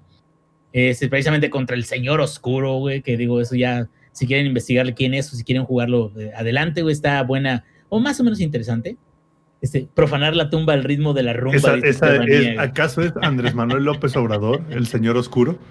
Güey, si, fuera así. Peleas, con, peleas contra este, ondanadas de Chairos, güey, que no creen. Güey, y, peleas en la base de una tumba que arriba tiene una 4T, güey, así en piedra, en piedra celestial. No, eh, a lo que voy es esto. El DLC 1 y el DLC 2, especialmente el DLC, el DLC 2, es la cúspide de todo lo que aprendiste desde el primer Doom, cabrón. Es mucho más rápido, hay muchos más demonios, hay demonios, fíjate, ya le agregaron demonios que no debes de matar. Hazme el chingado favor. Se llaman chillones. Demonios cristianos. No, güey, porque digo, los cristianos mínimo los matas y dejan de chillar. No, esos güeyes cuando, cuando los matas, emiten un grito que bufea a los demás demonios, güey. Entonces, aparte de usar tus habilidades para recuperar armadura, para recuperar municiones, para recuperar, o sea, la sierra para recuperar municiones, eh, las ejecuciones para recuperar vida. Aparte de eso, ahora tienes que cuidarte de no matar a los chillones porque si no van a bufear a los otros y te va a, cargar el, eh, te van a hacer overpower, cabrón. Es como la, como The Witch en Left Dead, ¿no? Left 4 Dead, perdón. Que es como la tienes, o la matas de una manera muy específica, o la matas al último. El punto es este: ese gritón no te hace daño a ti. De hecho, es mm. súper frágil. Entonces, no te conviene ni siquiera tirar bala cerca de él, porque si por error lo matas, ya te las pelaste y se bufean un buen rato. Pero a lo que voy es esto: si te gusta Doom, si te ha gustado Doom Eternal, estos DLCs, la neta, son amor, güey. O sea, son lo más Doom que se puede. O sea, no, va a haber nada más, güey. O sea, y, y a mí me sorprendería mucho que trataran de hacer una secuela porque tendría que ser un reboot o con un personaje diferente. Porque cierra perfectamente la historia de este Doom Guy. O sea, cierra perfectamente la historia por favor. del Doom Slayer, perdón.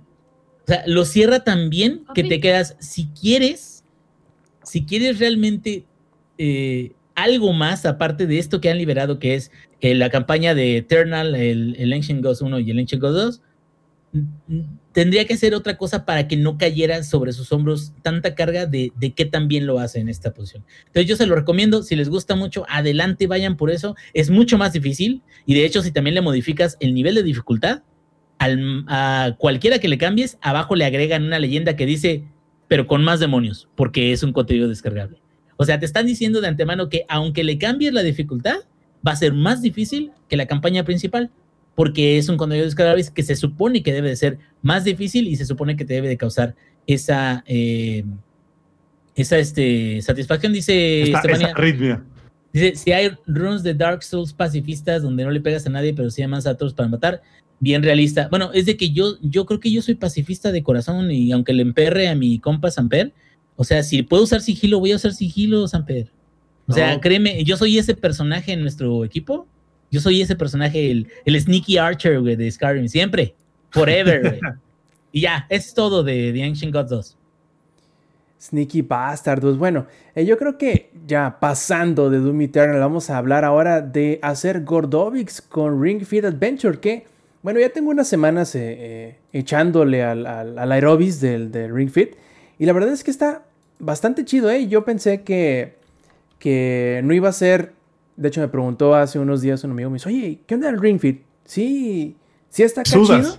sí, sí está acá chido. Digo, pues mira, si no te mueves nada, nada, si tu ejercicio es nada más este levantarte del, del, del, de la silla de la oficina para irte a la silla de tu, de, tu computadora en tu casa, güey, te va, vas, a, vas a tirar el bofe, güey, vas a escupir es el corazón. Es, es, como jugar Beat Saber en experto en VR, güey. Pues no tanto en experto, pero sí, o sea, es eso mismo. Muchos podrían decir. Hasta, hasta, sales con dolor de caballo, güey.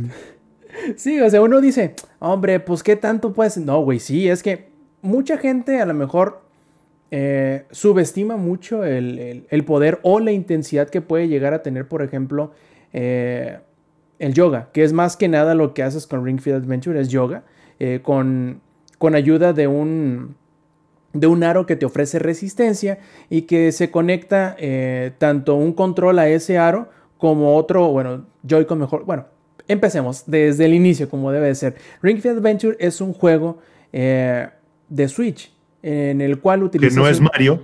Que no es Mario, así es.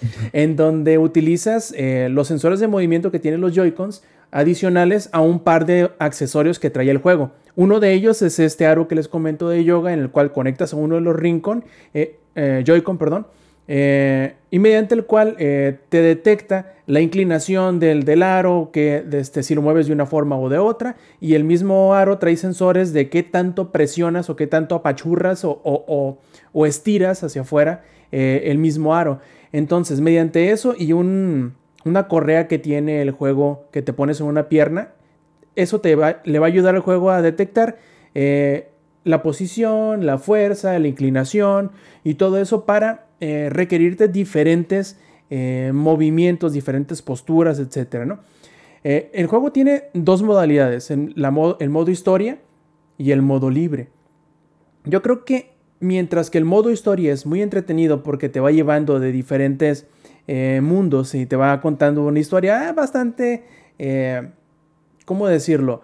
Bastante relajada y bastante jocosa, pero no necesariamente una historia interesante. Es más por los shits and giggles y además ponerte un, un pretexto del por qué te va requiriendo cosas como que con un poquito de aumento de intensidad eh, a medida que vas jugando tampoco es como que vaya a ganar el premio por mejor historia en ningún momento, ¿no? Es, ¿no? es objetivo, sino mantenerte entretenido a medida que vas avanzando. Y la verdad es que están bien curiosos los, los personajes. Hay un par de... de eh, o una pareja de casados que manejan las tiendas dentro del juego.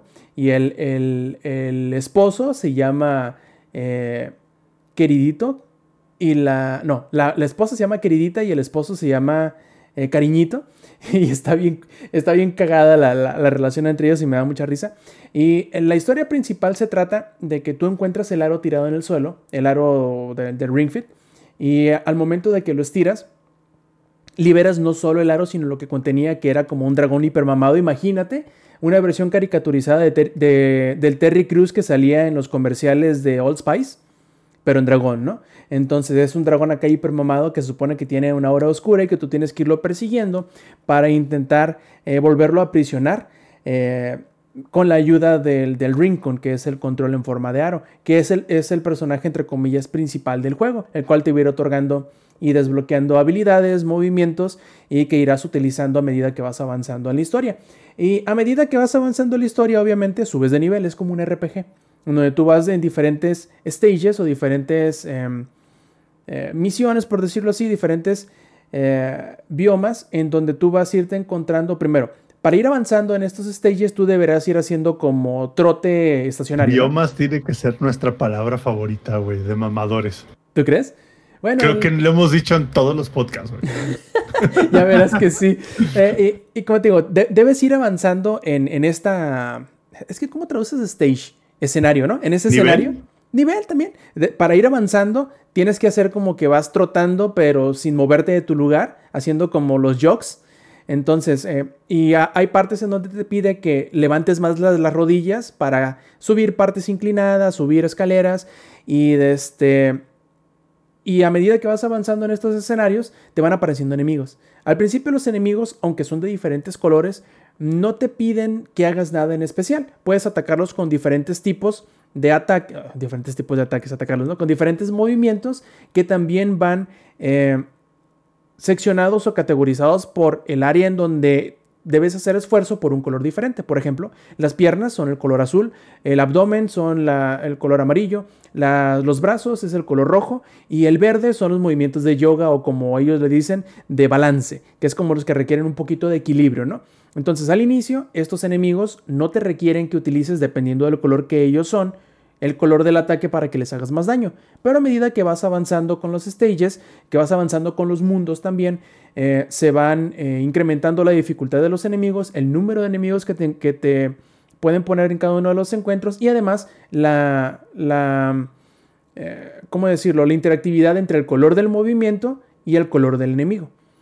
además de que a medida que subes de nivel, vas desbloqueando ya sea nuevos este, movimientos, más cantidad de, corazones de vida, porque también te atacan y te tienes que defender y todo. Además de que llegado a cierto punto también desbloqueas como que un tablero en donde vas a ir eh, invirtiendo tus puntos de habilidad para ir, por ejemplo, teniendo más defensa o teniendo un, slot para un movimiento extra. Y está bastante entretenido, la verdad. ¿eh? Eh, yo no pensé que me fuera a entretener o a gustar tanto porque dije, ah, ¿qué, tan, ¿qué tanto de entretenido puede hacer simplemente hacer ejercicio? No, pero la verdad es que sí está entretenido y sobre todo eh, que te vaya llevando de la mano con la, eh, el aumento gradual de la intensidad y la dificultad de los movimientos de ejercicio que tú puedes elegir en el modo historia. Eh, si por ejemplo tú dices, hoy voy a hacer puras sentadillas y todos los enemigos que me pongan voy a hacer puros, puros este, movimientos que sean de sentadillas, que las sentadillas normales, que las sentadillas con brinco, que las sentadillas de sumo, eh, las sentadillas profundas, etcétera, ¿no? Tú te puedes eh, elegir tu menú de movimientos, pero obviamente esto te lo va a hacer más difícil si no obedeces en el sentido de que los enemigos azules son más débiles a los movimientos azules. Eh, pero la verdad está bien entretenido. Si te saca cierta. Ciertas este, risillas al menos. Lo jocoso que es la historia que te presenta. Eh, también está por el otro lado el modo libre, en donde tú podrás ya sea anteponerte ciertos retos, porque hay como que eh, por decirte, te ponemos 30 segundos en donde tú vas a tener que hacer eh, tantas sentadillas como puedas, o vas a tener que hacer tantas presiones del, del rincón como puedas, o tantas extensiones como puedas. Entonces, tú te puedes ahí, literalmente te puedes tronchar intentando hacer este, los movimientos en rápida sucesión, como también tú puedes eh, obedecer ciertas eh, tablas de movimiento o, o rutinas, o hacerte tus propias rutinas y estas van a ser tan intensas o tan relajadas como tú quieras. Claro, mucho. O sea, e, es la evolución suprema del Wii Fit. ¿Te acuerdas? No sé, no sé, no sé qué tan popular fue, no lo sé. Pero el, el Wii Fit, pero incluso la versión que venía con tu tablita, con tu, como una báscula, no sé si te acuerdas. Sí, era una báscula y era, era como un escalón de, de aerobics. Ándale, y tenías que treparte, exacto, y te, por lo que me, dices, es como la evolución suprema, güey. Sí, de hecho, y está, está bastante interesante. Yo, como te digo, yo nunca había hecho primero ni yoga y tampoco no conocía una rueda de yoga por lo mismo, ¿no? No sabía que, ofrecía resistencia. yo sí he hecho yoga y es una madriza, güey. Sí, es que muchos podrían decir, sí, que, que, es cualquier pendejada, eh, porque nomás es estirarte y todo. Y sí es cierto, nomás es estirarte y eso, pero Vale, vaya, la del pinche eh, Guerrero 2 y vas a ver cómo no vas a estirarte, cabrón. Exacto. Y, eso está bien chido porque incluso tú puedes decir, ok, hoy con el modo libre, hoy me voy a enfocar, no sé, en los brazos y haces puros, puros ejercicios de brazos. Este, puedes intercalarte también secciones de, entre comillas, de correr o de caminata, que es eso mismo de hacer el, jogging en un estacionario, eh, para dar, primero, para elevarte la, la frecuencia cardíaca y, segundo, para irte descansando los brazos o descansando las piernas, o incluso si quieres hacer rutinas y, obedecer la misma rutina todos los días, que sea una combinación de ejercicios, pues bueno, ahí todo te, va sumando. Muchos dirán, pero pues si nomás es hacer yoga, sí, es hacer yoga, pero seamos sinceros, muchos no saben cómo, primero, este, no saben cuánto es ligero y cuánto es eh, intenso. Entonces el mismo juego te va seccionando te va y te puedes ir armando y diciéndote cómo hacer los movimientos, cómo sostenerlos, cómo irte, este, eh, cómo irte tú mismo armando tus planes de, de, ejercicio. Claro, no van a ser muy intensos, pero si no tienes nada, pero nada, nada de actividad física, sí te sacan el bofe bien macizo, ¿eh? Y ahí te, ahí te va, Ahí te va la tech de cómo jugar, de cómo ponerlo en modo experto. En Amazon venden unas como este, unas pesas que te las pones en oh, los tobillos y en las muñecas. Ponte esa madre mientras juegas y es el modo experto, güey. No, loco, me Te lo juro, estoy casi seguro que hasta sales tronchado, güey. No, no, no, si ya, si con los movimientos que hay por ahí, si los haces mal, porque también, obviamente, es muy bueno que hay muchas personas, yo no soy tanto, pero hay muchas personas que no tienen nada de, de coordinación. En el sentido de que si tú le dices aplaude, se, cachetean ellos mismos, ¿no? Hay mucha gente así. Entonces, es muy valioso que de menos al principio tengas alguien que te esté observando y que te diga, hey, güey, estás bajando mucho los brazos, no estás girando lo suficiente, te estás inclinando mucho. Primero, para que tú mismo te vayas a corrigiendo esos problemas. Y segundo, porque esos problemas, si los perpetuas, puedes lastimarte tú mismo. Y, es bien eh, inteligente el juego en decirte, vete a tu propio ritmo vete despacito. Si sientes que te estás cansando y no puedes, tómate un descanso. O sea, no todo es aventarte y matarte como en, como, el gimnasio, porque en el gimnasio te puedes aventar y matar porque tienes un instructor ahí a la mano que idealmente te va a estar ayudando cuando no puedas y además te va a estar dando tus rutinas para que no te lastimes y estarte revisando cómo haces tu ejercicio. De esa misma manera, si tienes una persona que te... Bueno, depende. Si vas a, a, gimnasio barato, tu instructor del gym va a estar ligándose a las buenonas del gym y no te va a pelar en toda la noche, güey. Así te salga una hernia, güey, por agarrar más la pesa, no te va, no te va a pelar. Sí, cabrón, o sea que yo creo que, aunque no es ejercicio, vaya, suena mal, aunque no es ejercicio, sí es ejercicio güey. No, sí es ejercicio, güey. No, no, para allá voy. Aunque no es ejercicio real en el sentido de una rutina de gimnasio con aparato, sí es ejercicio que te va a servir primero para mantenerte... Eh, para sentir ese rush de adrenalina del ejercicio, sí te sirve. Si lo complementas, por ejemplo, antes o después, este, con, no sé, unos 10, 15 minutos de elíptica, por ejemplo, no, hombre, sales al puro pedo. Así de que no te puedes levantar al día siguiente, sobre todo si es tu primer día o si lo dejas una semana o dos de, descanso. ¿Sabes, ¿Sabes con qué juego me pasó eso? Ah, con el, un juego de VR, el Pistol Whip es un juego, creo que ya habíamos hablado de él en el podcast, que te tienes que mover para arriba, para abajo, izquierda, derecha. Literal es el juego para hacerte sentir como John Wick, ¿no? Pues bien bravo, ¿no? Ya sabes. Llegué, le entré con todo al juego, güey. Al otro día, brother, estuve como tres días que las piernas hasta me palpitaban, güey, del pinche, de la madriza que me puso. Así que entiendo tu punto de parecería ser un juego, pero no es un juego. Sí, la, verdad es que está chido. te ¿eh? puedes guacarear, pues. Hay un detalle que no he mencionado, pero que me gusta mucho, sobre todo si tú tienes varios amigos en el Switch y que además tienen también el Ring Fit. Hay ciertas partes en donde hay retos. Por ejemplo, ese que te decía de a ver cuántas veces puedes presionar en 30 segundos el, aro. Y tú puedes estar intentando eh, tronar el, el, récord de tus amigos y eso está muy, muy chido. Por cierto, llevo como una hora aguantándome el albur, ¿eh? no, yo sé, yo sé, se, da mucho. Eh, pero está bien divertido, eso también ayuda este, bastante a sentirte motivado, sobre todo al ver que hay actividad de tus amigos. Entonces, yo sí lo recomiendo, sobre todo para estas épocas de encierro, que no es fácil ir al gimnasio si sienten como que la, la ansiedad de estar en un gimnasio eh, rodeado de personas o compartiendo eh, las máquinas, que bueno, ahí te enfermas bien fácilmente por todo, por todo lo que conlleva hacer ejercicio, el, hiperventilar, el, bueno, todos los, esfuerzos que haces. Ay, si no te da COVID, te da herpes, güey.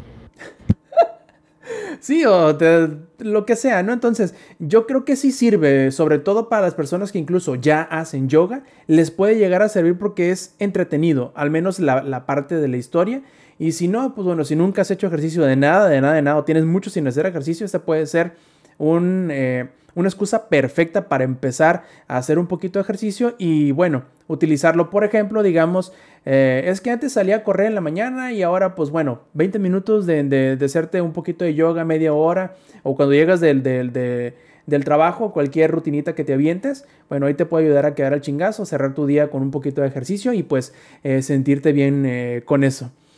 Eh, ah, no, este, iba a decir un comentario, pero no tiene que ver con, con el podcast. yo pensé que sí. Pero en estas épocas de encierro, la década de los 2020, ya verás que sí, lo leí, la neta. Y la verdad, a mí me ha gustado bastante. Eh, llevo que serán como dos, tres semanas, eh, donde, claro, no lo he hecho diario. Por ejemplo, hoy no hice ejercicio, eh, pero sí tengo la, el objetivo de al menos tres veces a la semana darle. De ahí, de, ahí en más, ¿no? De menos tres, a veces cuatro, a veces cinco, a veces los seis días. Entonces, de menos una horita sobre todo los días que no voy a trabajar, que es cuando no tengo nada de actividad física, los sábados y los domingos. Y ayuda mucho, la verdad que sí te, sí sientes que haces algo, porque sí, sí te apega macizo, sí suda chido. Este, y pues menos culpa al momento de pegarte tus, atascones con el sushi culichi, ¿no? Obviamente, como debe de ser. Bueno, es que también ahí tú traes un problema, güey. Es que lo que tú sufres nadie lo sufre, güey. Yo no le diría problema, para mí es bendición, carnal les recomiendo darse una vuelta por el Instagram del Rob para que vean a qué nos referimos con el sushi colishi. Ojalá no se espante mucho, está grosero, o sea, está brutal. Así es, y vámonos hacia la última, entre comillas, reseña de esta noche, y para eso yo requeriré que el ingenierillo nuevamente nos apoye con sus sabias palabras, porque sí, ya tenemos más de un mes aplazando y aplazando y aplazando y aplazando. La plática de Persona 5. El ingenierillo volvió a sus días de la prepa, a sus días mozos, como podrán ver ahí, este, tomándose un refresco en, plena eh, clase con su, eh, con su uniforme preparatoriano. Su Boeing triangular, güey. Exacto, sí, con su coca en, bolsita de plástico. Eh, pero bueno, yo la verdad quiero saber qué le ha parecido al ingenierillo estas, no sé cuántas horas lleva ya de juego. Yo ya terminé hace bastante tiempo. De hecho, pueden ver el gameplay completo de todo Persona 5 en el canal de YouTube de Langaria, que es youtube.com diagonal Langaria, o si no, lo pueden encontrar en langaria.net diagonal enlaces. Ingenierillo, ¿estás ahí? Coméntanos qué te pareció Persona. Bueno, Persona 5 en general. No, creo que lo está chancleando a la mujer, como siempre. Alguien háblele al Inge, dígale que lo estamos hablando, por favor. Tóquenle el timbre ahí, por favor. Bueno, yo comentaré en lo que. Oye, eso de que te toquen el timbre, no, híjole. No, al ingenierillo, ¿eh? Al ingenierillo. Híjole, mano. Aprovechemos que no está para alburearlo al cabrón. ¿Quién le manda? ¿Quién le manda? Ahorita que nos diga el ingenierillo cuando vuelva. Este, Pero bueno, porque luego dicen que nosotros nos inventamos el hecho de que el Inge no llega a los podcasts para que vean que no es broma, güey. Y que gostea aparte. Ajá, ¿Qué, ¿Qué? ¿Qué? pasó? Ah, ya, ya llegó el cabrón luego alegando demencia. Ya llegó Sergio el bailador. Yo aquí estaba, güey, nomás quería ver a ver qué decían de mi hijos de su pinche madre. Ay, ay, ya, ahora resulta. A ver, cuéntanos entonces, ¿de qué te estaba preguntando? Este, a ver, me repites la pregunta porque hablaste medio raro, güey, entonces. a veces cuando hablas así no te entiendo muy bien, güey. Ve el cabrón, que sí, ¿qué onda? ¿Qué te ha parecido Persona 5? ¿Volviste otra vez a tus días de prepa? A ver, a ver. Sí, sí, sí, a huevo. Es más, ya, ya soy un, un shapeshifter, güey. Ya, ya, por completo amo, amo la musiquita, güey. Está súper chilling ese rollo. Fíjate que, que, digo, ya es un juego que, que no, digo, yo hace poquito lo, lo adquirí. Muy buen precio, güey, el Royal en 30 dólares. No, muy bien. ¿eh? Este, eh, no me fui por el deluxe porque me quedo, ay, son skins, entonces también es casi como que diga, valga la pena. Pero, güey, buenísimo. Eh, Persona 4 ya me había dado como una introducción al, al, tipo de juego que es. Y son juegos que a la vez son relax y a la vez no son relax. A la vez tienes que hacer management de, de muchas cosas, de muchas skills, de muchas habilidades, de muchas cositas diferentes. Por ejemplo, ahorita una de las mecánicas que me acuerdo es eh, digo, ya la, gente lo conoce, ¿no? Entonces digo, es un juego donde eres un estudiante, tienes capacidad de entrar en un mundo extraño, digo, tanto el 4 como el 5 son, son reales, eh, son, son, acorde a lo que estoy diciendo, y cuando entras a ese mundo extraño, pues tienes como superpoderes, ¿no? Gracias a una persona o un alter ego que tú tienes, que es como un monstruito, y ya lo puedes hacer. Hay varias mecánicas en los dos juegos y en particular en el 5 que, que te ayudan mucho, pero que tienes que saber dónde distribuirlas o en qué día porque tú decides si te vas a este mundo a pelear o a entrenar, O tú decides si te quedas, ahora sí de que si no vas a ese mundo y vas a barrios de Japón o vas a, diferentes tiendas y también todas las cosas que tú vayas haciendo te van a ir agregando estadísticas o te van a ir agregando cosas para, para mejorar.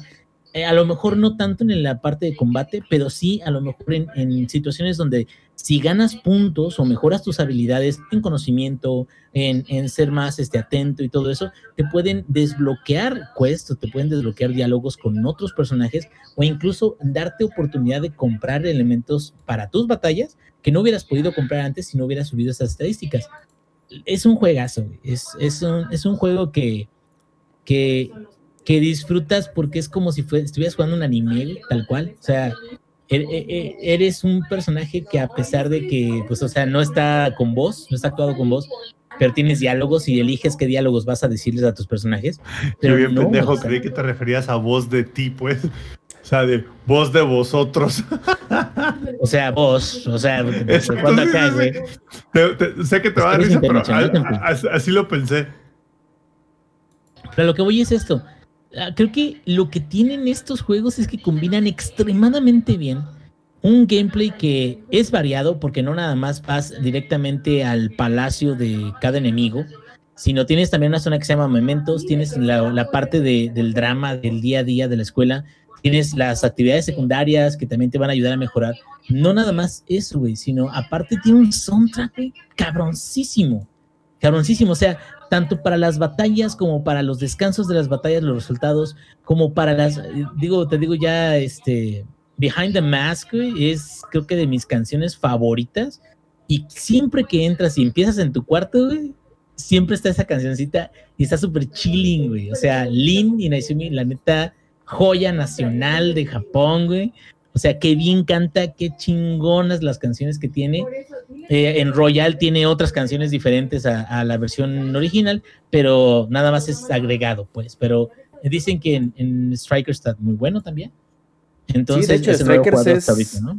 Es secuela del 5 normal, ¿no? No del Royal. Es, es el, el, capítulo de las vacaciones, dicen. Uh -huh. Sí, de hecho va después inmediatamente del, de, del final del juego. Y lo, lo, que sí me gustaría primero que nada eh, aclarar es que Persona 5 es un RPG japonés, pero que además de, de, ser un RPG, bueno, podemos decir que hasta clásico con, con el sistema de batallas por turnos, también entremezcla...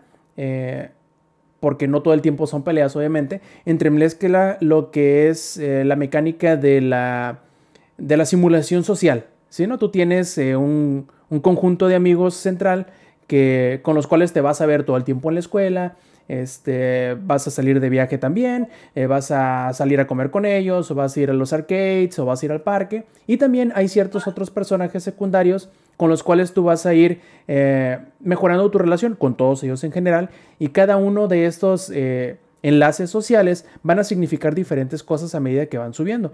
Vamos a poner un ejemplo. Si tú subes el nivel de relación con Antamaki, por ejemplo, vas a hacer que su persona, al llegar a cierto punto, que es como que el aspecto de ella que, que simboliza eh, su personalidad, más allá de su aspecto físico, eh, vas a poder hacer que este aspecto evolucione una vez que llegas a cierto punto del enlace social.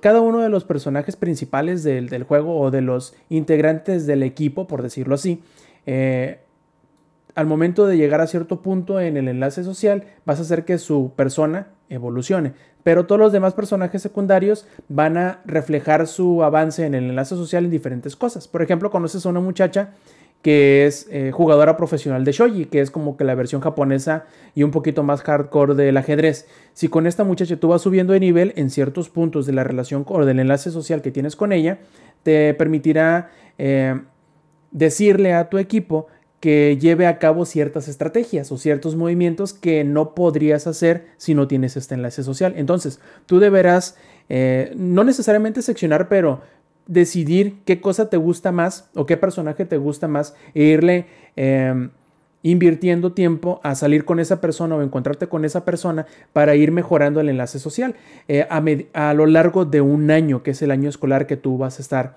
eh, viviendo. Y la verdad está bien divertido porque primero no se, no se clava tanto o no necesitas clavarte tanto con las peleas de una forma continua porque tú, tú mismo te vas seccionando peleas, cita, escuela. peleas, salgo con mis amigos, escuela. Es fin de semana, bueno, peleas, salgo con mis compas nada más, o salgo con, mi, con mi pareja o lo que sea.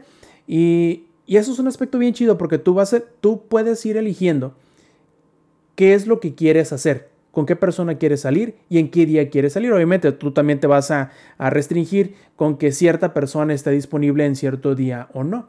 Pero eso es bien interesante porque lleva a que no necesariamente todos tus runs del juego, todas tus vueltas que le des sean iguales. E incluso, por ejemplo, podemos ponernos a platicar el ingenierillo y yo con las diferencias que tuvimos en nuestros, eh, en nuestros runs y van a ser muy diferentes eh, debido a eso. ¿Qué personaje secundario eh, decidió meterle más a Inco?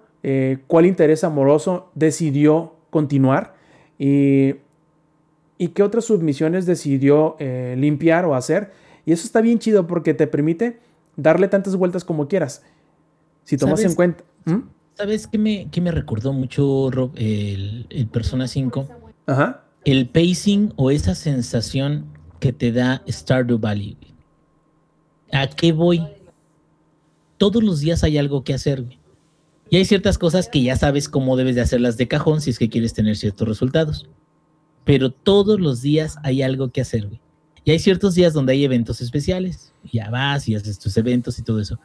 Pero realmente, aunque parece que es mucho, aunque parece que es todo un año y día a día tienes que vivirlo y día a día del año tienes que estar viendo que, a pesar de eso, todos los días siempre hay algo interesante que hacer y el juego encuentra la manera de que combines esas actividades lo suficiente como para que no te aburras, como para que tu sesión de decir, ah, voy a entrar ahorita media hora a ver qué te veo, se convierte en tres horas. Y tú, ah, cabrón, ¿a qué hora? Y aparte con música bien chilling, bien chingón, cabrón. Sí, es lo que te digo, como, como te va seccionando o, te va racionando los, dos aspectos, que es el de la pelea y el del aspecto social, a veces no sientes ni, que, ni cómo es que pasa el tiempo, eh, tu tiempo en la vida real, ¿no? Y eso está bien chido. A mí, Persona 5 primero, debo de ser sincero, es el primer persona que he terminado, porque creo que hasta cierto punto porque no puedo compararlo con los anteriores debido a que no, no los he terminado, creo no necesariamente que sea el más sencillo, sino que es el que tiene el flujo mejor este, pensado. El enemigo final, el, el, el, jefe final del último calabozo con el que te enfrentas ya para terminar el juego, ese sí está bien difícil. Pero no necesariamente porque sea ese el único enemigo difícil, sino que si tú te... Eh, vas a, los, a las misiones secundarias y haces los calabozos secundarios, siempre llegas bien armado hacia el enemigo del calabozo que te vas a enfrentar. Más porque te están siempre avisando en todos los calabozos cuántos días en el, en el calendario dentro del juego te quedan para poder enfrentarte al enemigo final de ese calabozo, lo cual te permite prepararte, ok, voy a subir de nivel, voy a fijar, los enemigos se me están haciendo muy difícil, lo cual quiere decir que el jefe de este calabozo se me va a hacer más difícil aún. Puedo entrenar de manera tal que los enemigos ya no se me hagan tan difíciles y eso es el indicativo de que la pelea contra el jefe probablemente vaya a ser de un nivel de reto adecuado y no muy alto. Eh, y eso me gusta mucho. De hecho, Persona 5 yo creo es el que maneja el balance entre la temática de la historia y la temática del juego mejor enlazada. Porque todo, hasta cierto punto, es un círculo en ese juego. Todo tiene que ver consigo mismo. De hecho, hasta la historia te la cuentan en manera no lineal. Empiezas en una parte muy adelantada de la historia y luego haces como que un flashback para cómo empezó el, asunto y a medida que vas llegando a los puntos de quiebre donde terminas cada uno de los calabozos, te devuelves al presente y te vuelves al pasado, y te vuelves al presente, y te vuelves al pasado, hasta que finalmente llegas en el punto en el cual inicias. Eh, se me hace bien interesante la forma en cómo cuentan la historia. No creo que sea necesariamente muy compleja ni muy ah, fuera de lo común, pero al menos para la serie de Persona sí lo es un poquito más. Em, y me gusta mucho porque creo que toda la, la temática, tanto del el estilo gráfico como del estilo de, las canciones, la letra de las canciones y la, la, temática tanto de la historia como de los personajes en sí, lo que tiene que ver, lo que representan, todo se entrelaza de una manera que ninguno de los otros juegos lo había sentido yo de esa forma. Por lo tanto, yo le tengo mucho cariño a, a, Persona 5, debido a que me parece que es el juego mejor armado de todos. Puede que alguno tenga una mejor historia, puede que alguno tenga mejores calabozos, puede que alguno tenga mejores enemigos finales, pero yo creo que es el más redondo de todos, eh, Persona 5. Y la verdad, para mí es el, el juego indispensable de la serie, sobre todo porque es el más sencillo de encontrar, debido a que lo puedes comprar en Play 4, o puedes comprar este, en la versión Royal también. Y las anteriores pues estuvieron en Play 2, estuvieron en el Vita, estuvieron en el, eh, algunos incluso en el DS, que son consolas y juegos que ya no puedes conseguir tan fácilmente. Entonces si eres un fanático de los juegos de rol japoneses, y si nunca le ves entrado a los personas, yo creo que sobre todo el, el Royal ayuda mucho porque está incluso subtitulado en español. Creo que es el primero que está subtitulado en español. Eh, y la verdad está bien disfrutable el juego. No es tan, oh, yo creo, excesivamente difícil. Y como dice el ingenierillo, la música, la vibra, el diseño, todo está bien chido. En este todo, güey. Las, las pantallas de carga, que es en realidad pantallas de gente en el metro, es como muy ad hoc. Los menús, cabrón, no tienes que irte muy lejos, ¿eh? Son los mejores menús que, yo he visto en cualquier juego, no nada más en el, en el género de los RPGs de, corte japonés, sino en general creo que son tienen tanto estilo que es imposible no simplemente no admirarlos, pues está bastante, bastante chido el juego. Y la verdad ahí me, dejó con, con, con, muy, muy buen sabor de boca. Ya era yo muy seguidor de la serie de... Emoción, amistad, romance, güey. Este, batallas épicas, güey, crecimiento de personaje comedia, güey. O sea, tiene todo, cabrón. La verdad es que sí, y, y como te digo, Persona 5 es mi, persona, es mi persona favorito. No porque no haya jugado los anteriores, ni porque no los haya terminado, que es cierto. Algunos no los jugué, algunos no los terminé. Sino porque creo que al igual que, que World en su momento, eh, logró hacer que la forma o la manera en que te presenta las mecánicas del juego son muchísimo más eh, fluidas, son muchísimo más integradas entre sí, que lo hace, aparte de que menos confuso, lo hace más disfrutable. Yo, a mí me gustaría eh, saber cuando lo termines, si es que lo llegas a terminar.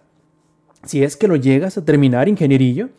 Este, ¿El ingenierillo acabando un juego? Hay ¿Cómo un crees? porcentaje de juegos que necesito dejar sin terminar para que no se destruya el universo pero podría comprar unos cuantos más para poder ahora sí terminar este en particular, que siento que sí vale la pena. Sí, no, claro, completamente de acuerdo. La pregunta que me queda es ¿cuántas horas de juego llevas? Ahorita de Persona 5 como 20, güey. No llevo tantas. ¿Vas en el que segundo calabozo? Sí, segundo. Ya estoy este con Madrame. Y creo yo, digo, ya me spoileé de que, digo, con el video principal se ve luego, luego de que este, uno de los personajes que es tu compañero está, es parte de, de, ese calabozo. Digo, no es malo, sino más bien es como forma parte de esa historia. Creo que sí, una de las diferencias más grandes que vi de, por ejemplo, Persona 4, Persona 5, es que Persona 4, los primeros calabozos son puros compañeros. Y acá no, como que tratan de hacer más conciso o de una forma más eficiente obtener los compañeros para que pases más tiempo con ellos, para que desarrolles más su, su relación con ellos y para que te enfoques más adelante como equipo en, en lo que viene. O sea, está, está, muy, muy chingón. La neta sí es, digo, el 4 lo quiero terminar también algún día, pero yo creo que sí es muy superior en, en todos los ámbitos, güey, al, al el 5 ante el, ante el 4, pero mucho, por mucho, güey. Muy bien, muchachos, entonces, ¿qué les parece si vamos terminando entonces esta edición 233 del Showtime Podcast? Pero antes de despedirnos vamos a pasar a, las a los saludos. Y antes de los saludos, les recuerdo que si quieren participar... ¿Qué decir? Antes de despedirnos vamos a pasar a la despedida. Es que sí, de hecho la sección de saludos y despedida, pero bueno, ya sabes cómo es esta cosa. Eh, les recordaba que si quieren pasar a, a, participar, mejor dicho, en la grabación en vivo del Showtime Podcast, pueden hacerlo todos los martes a las 8 y media de la noche, hora de la Ciudad de México por twitch.tv diagonal langaria y también si quieren seguirnos en las redes sociales, seguirnos los pasos a través de la web, pueden hacerlo en langaria.net diagonal enlaces. Ahora sí, pasemos a los saludos antes de terminar. Sampi, ¿cuáles son tus saludos esta noche? Bueno, primero que nada, saludos a todos los que estaban jugando conmigo ahorita en Heroes of the Storm, a los cuales se las acabo de insertar de una manera brillante con un Genji MVP de 120 mil daño de Hero. Así que saludos a todos ustedes y esta fue. Este, también saludos a todos los que estuvieron obviamente en la versión en vivo, a los que nos van a escuchar en la versión grabada. Y si alguno de ustedes que nos escucha y es revendedor de tenis, ahí está para ustedes. Tal cual debe de ser y el Sad Boy por excelencia también. Lex, ¿cuáles son tus saludos para esta noche? Eh, bueno, saludos a toda la banda que anduvo aquí en, en, la versión en vivo del podcast. Saludos a Piero, a Necrodec, a Eddie Márquez, a Lick Dalore, a Estefanía, a Macu, Ninja, Paquito, Jair el Chico Escarlata, Oscar Gube, Héctor Funk, Minoc y Alex Mico. Muchas gracias a todos y para toda la banda que nos va a escuchar en la versión grabada también. Abrazos y saludos para todos ustedes. Los amamos. Así es, y también por último y no por ello menos importante, el ingenierillo, ¿cuáles son tus saludos de esta noche? Saludotes a, bueno, ya saben, a los gaming nerds que tengo este, ahí a Lick Dalore, a Rafa, a Mai, a Estefanía, muchas, muchas gracias por escucharnos. Eh, también a Puga, que ya le chingue en el Monster Hunter, güey, si no, que me lo pendeje cada vez que, que tengamos podcast o qué pedo. No, o sea, puedes este, hacerlo, ¿eh? No, no ocupas pedirle permiso. no tengo que pedirle permiso. Y este, pues ahora sí que quiero mandar un saludote eh, a Melen Ninja, a Rion Jun y a un tal Roberto Sainz. ¿Y ese que hicieron un podcast épico, chingoncísimo, güey, que se requiere de mucho amor a la franquicia para poder hacer un podcast, no por las cuatro horas, güey, sino que las cuatro horas se nota que están fangirleando los tres, güey acerca de Monster Hunter. Mis respetos, güey, ustedes me inspiran. Ahora sí de que un abrazote para todos y este, pues ya, la gente que nos va a escuchar también en la versión grabada. Perfectísimo, muchachos. Entonces, agradecer a todas las nuevas follows, a todos los nuevos este, suscripciones de Prime, como Protoshoot, como Minox007, que se acaba de resuscribir por 7 meses, dice el cabrón.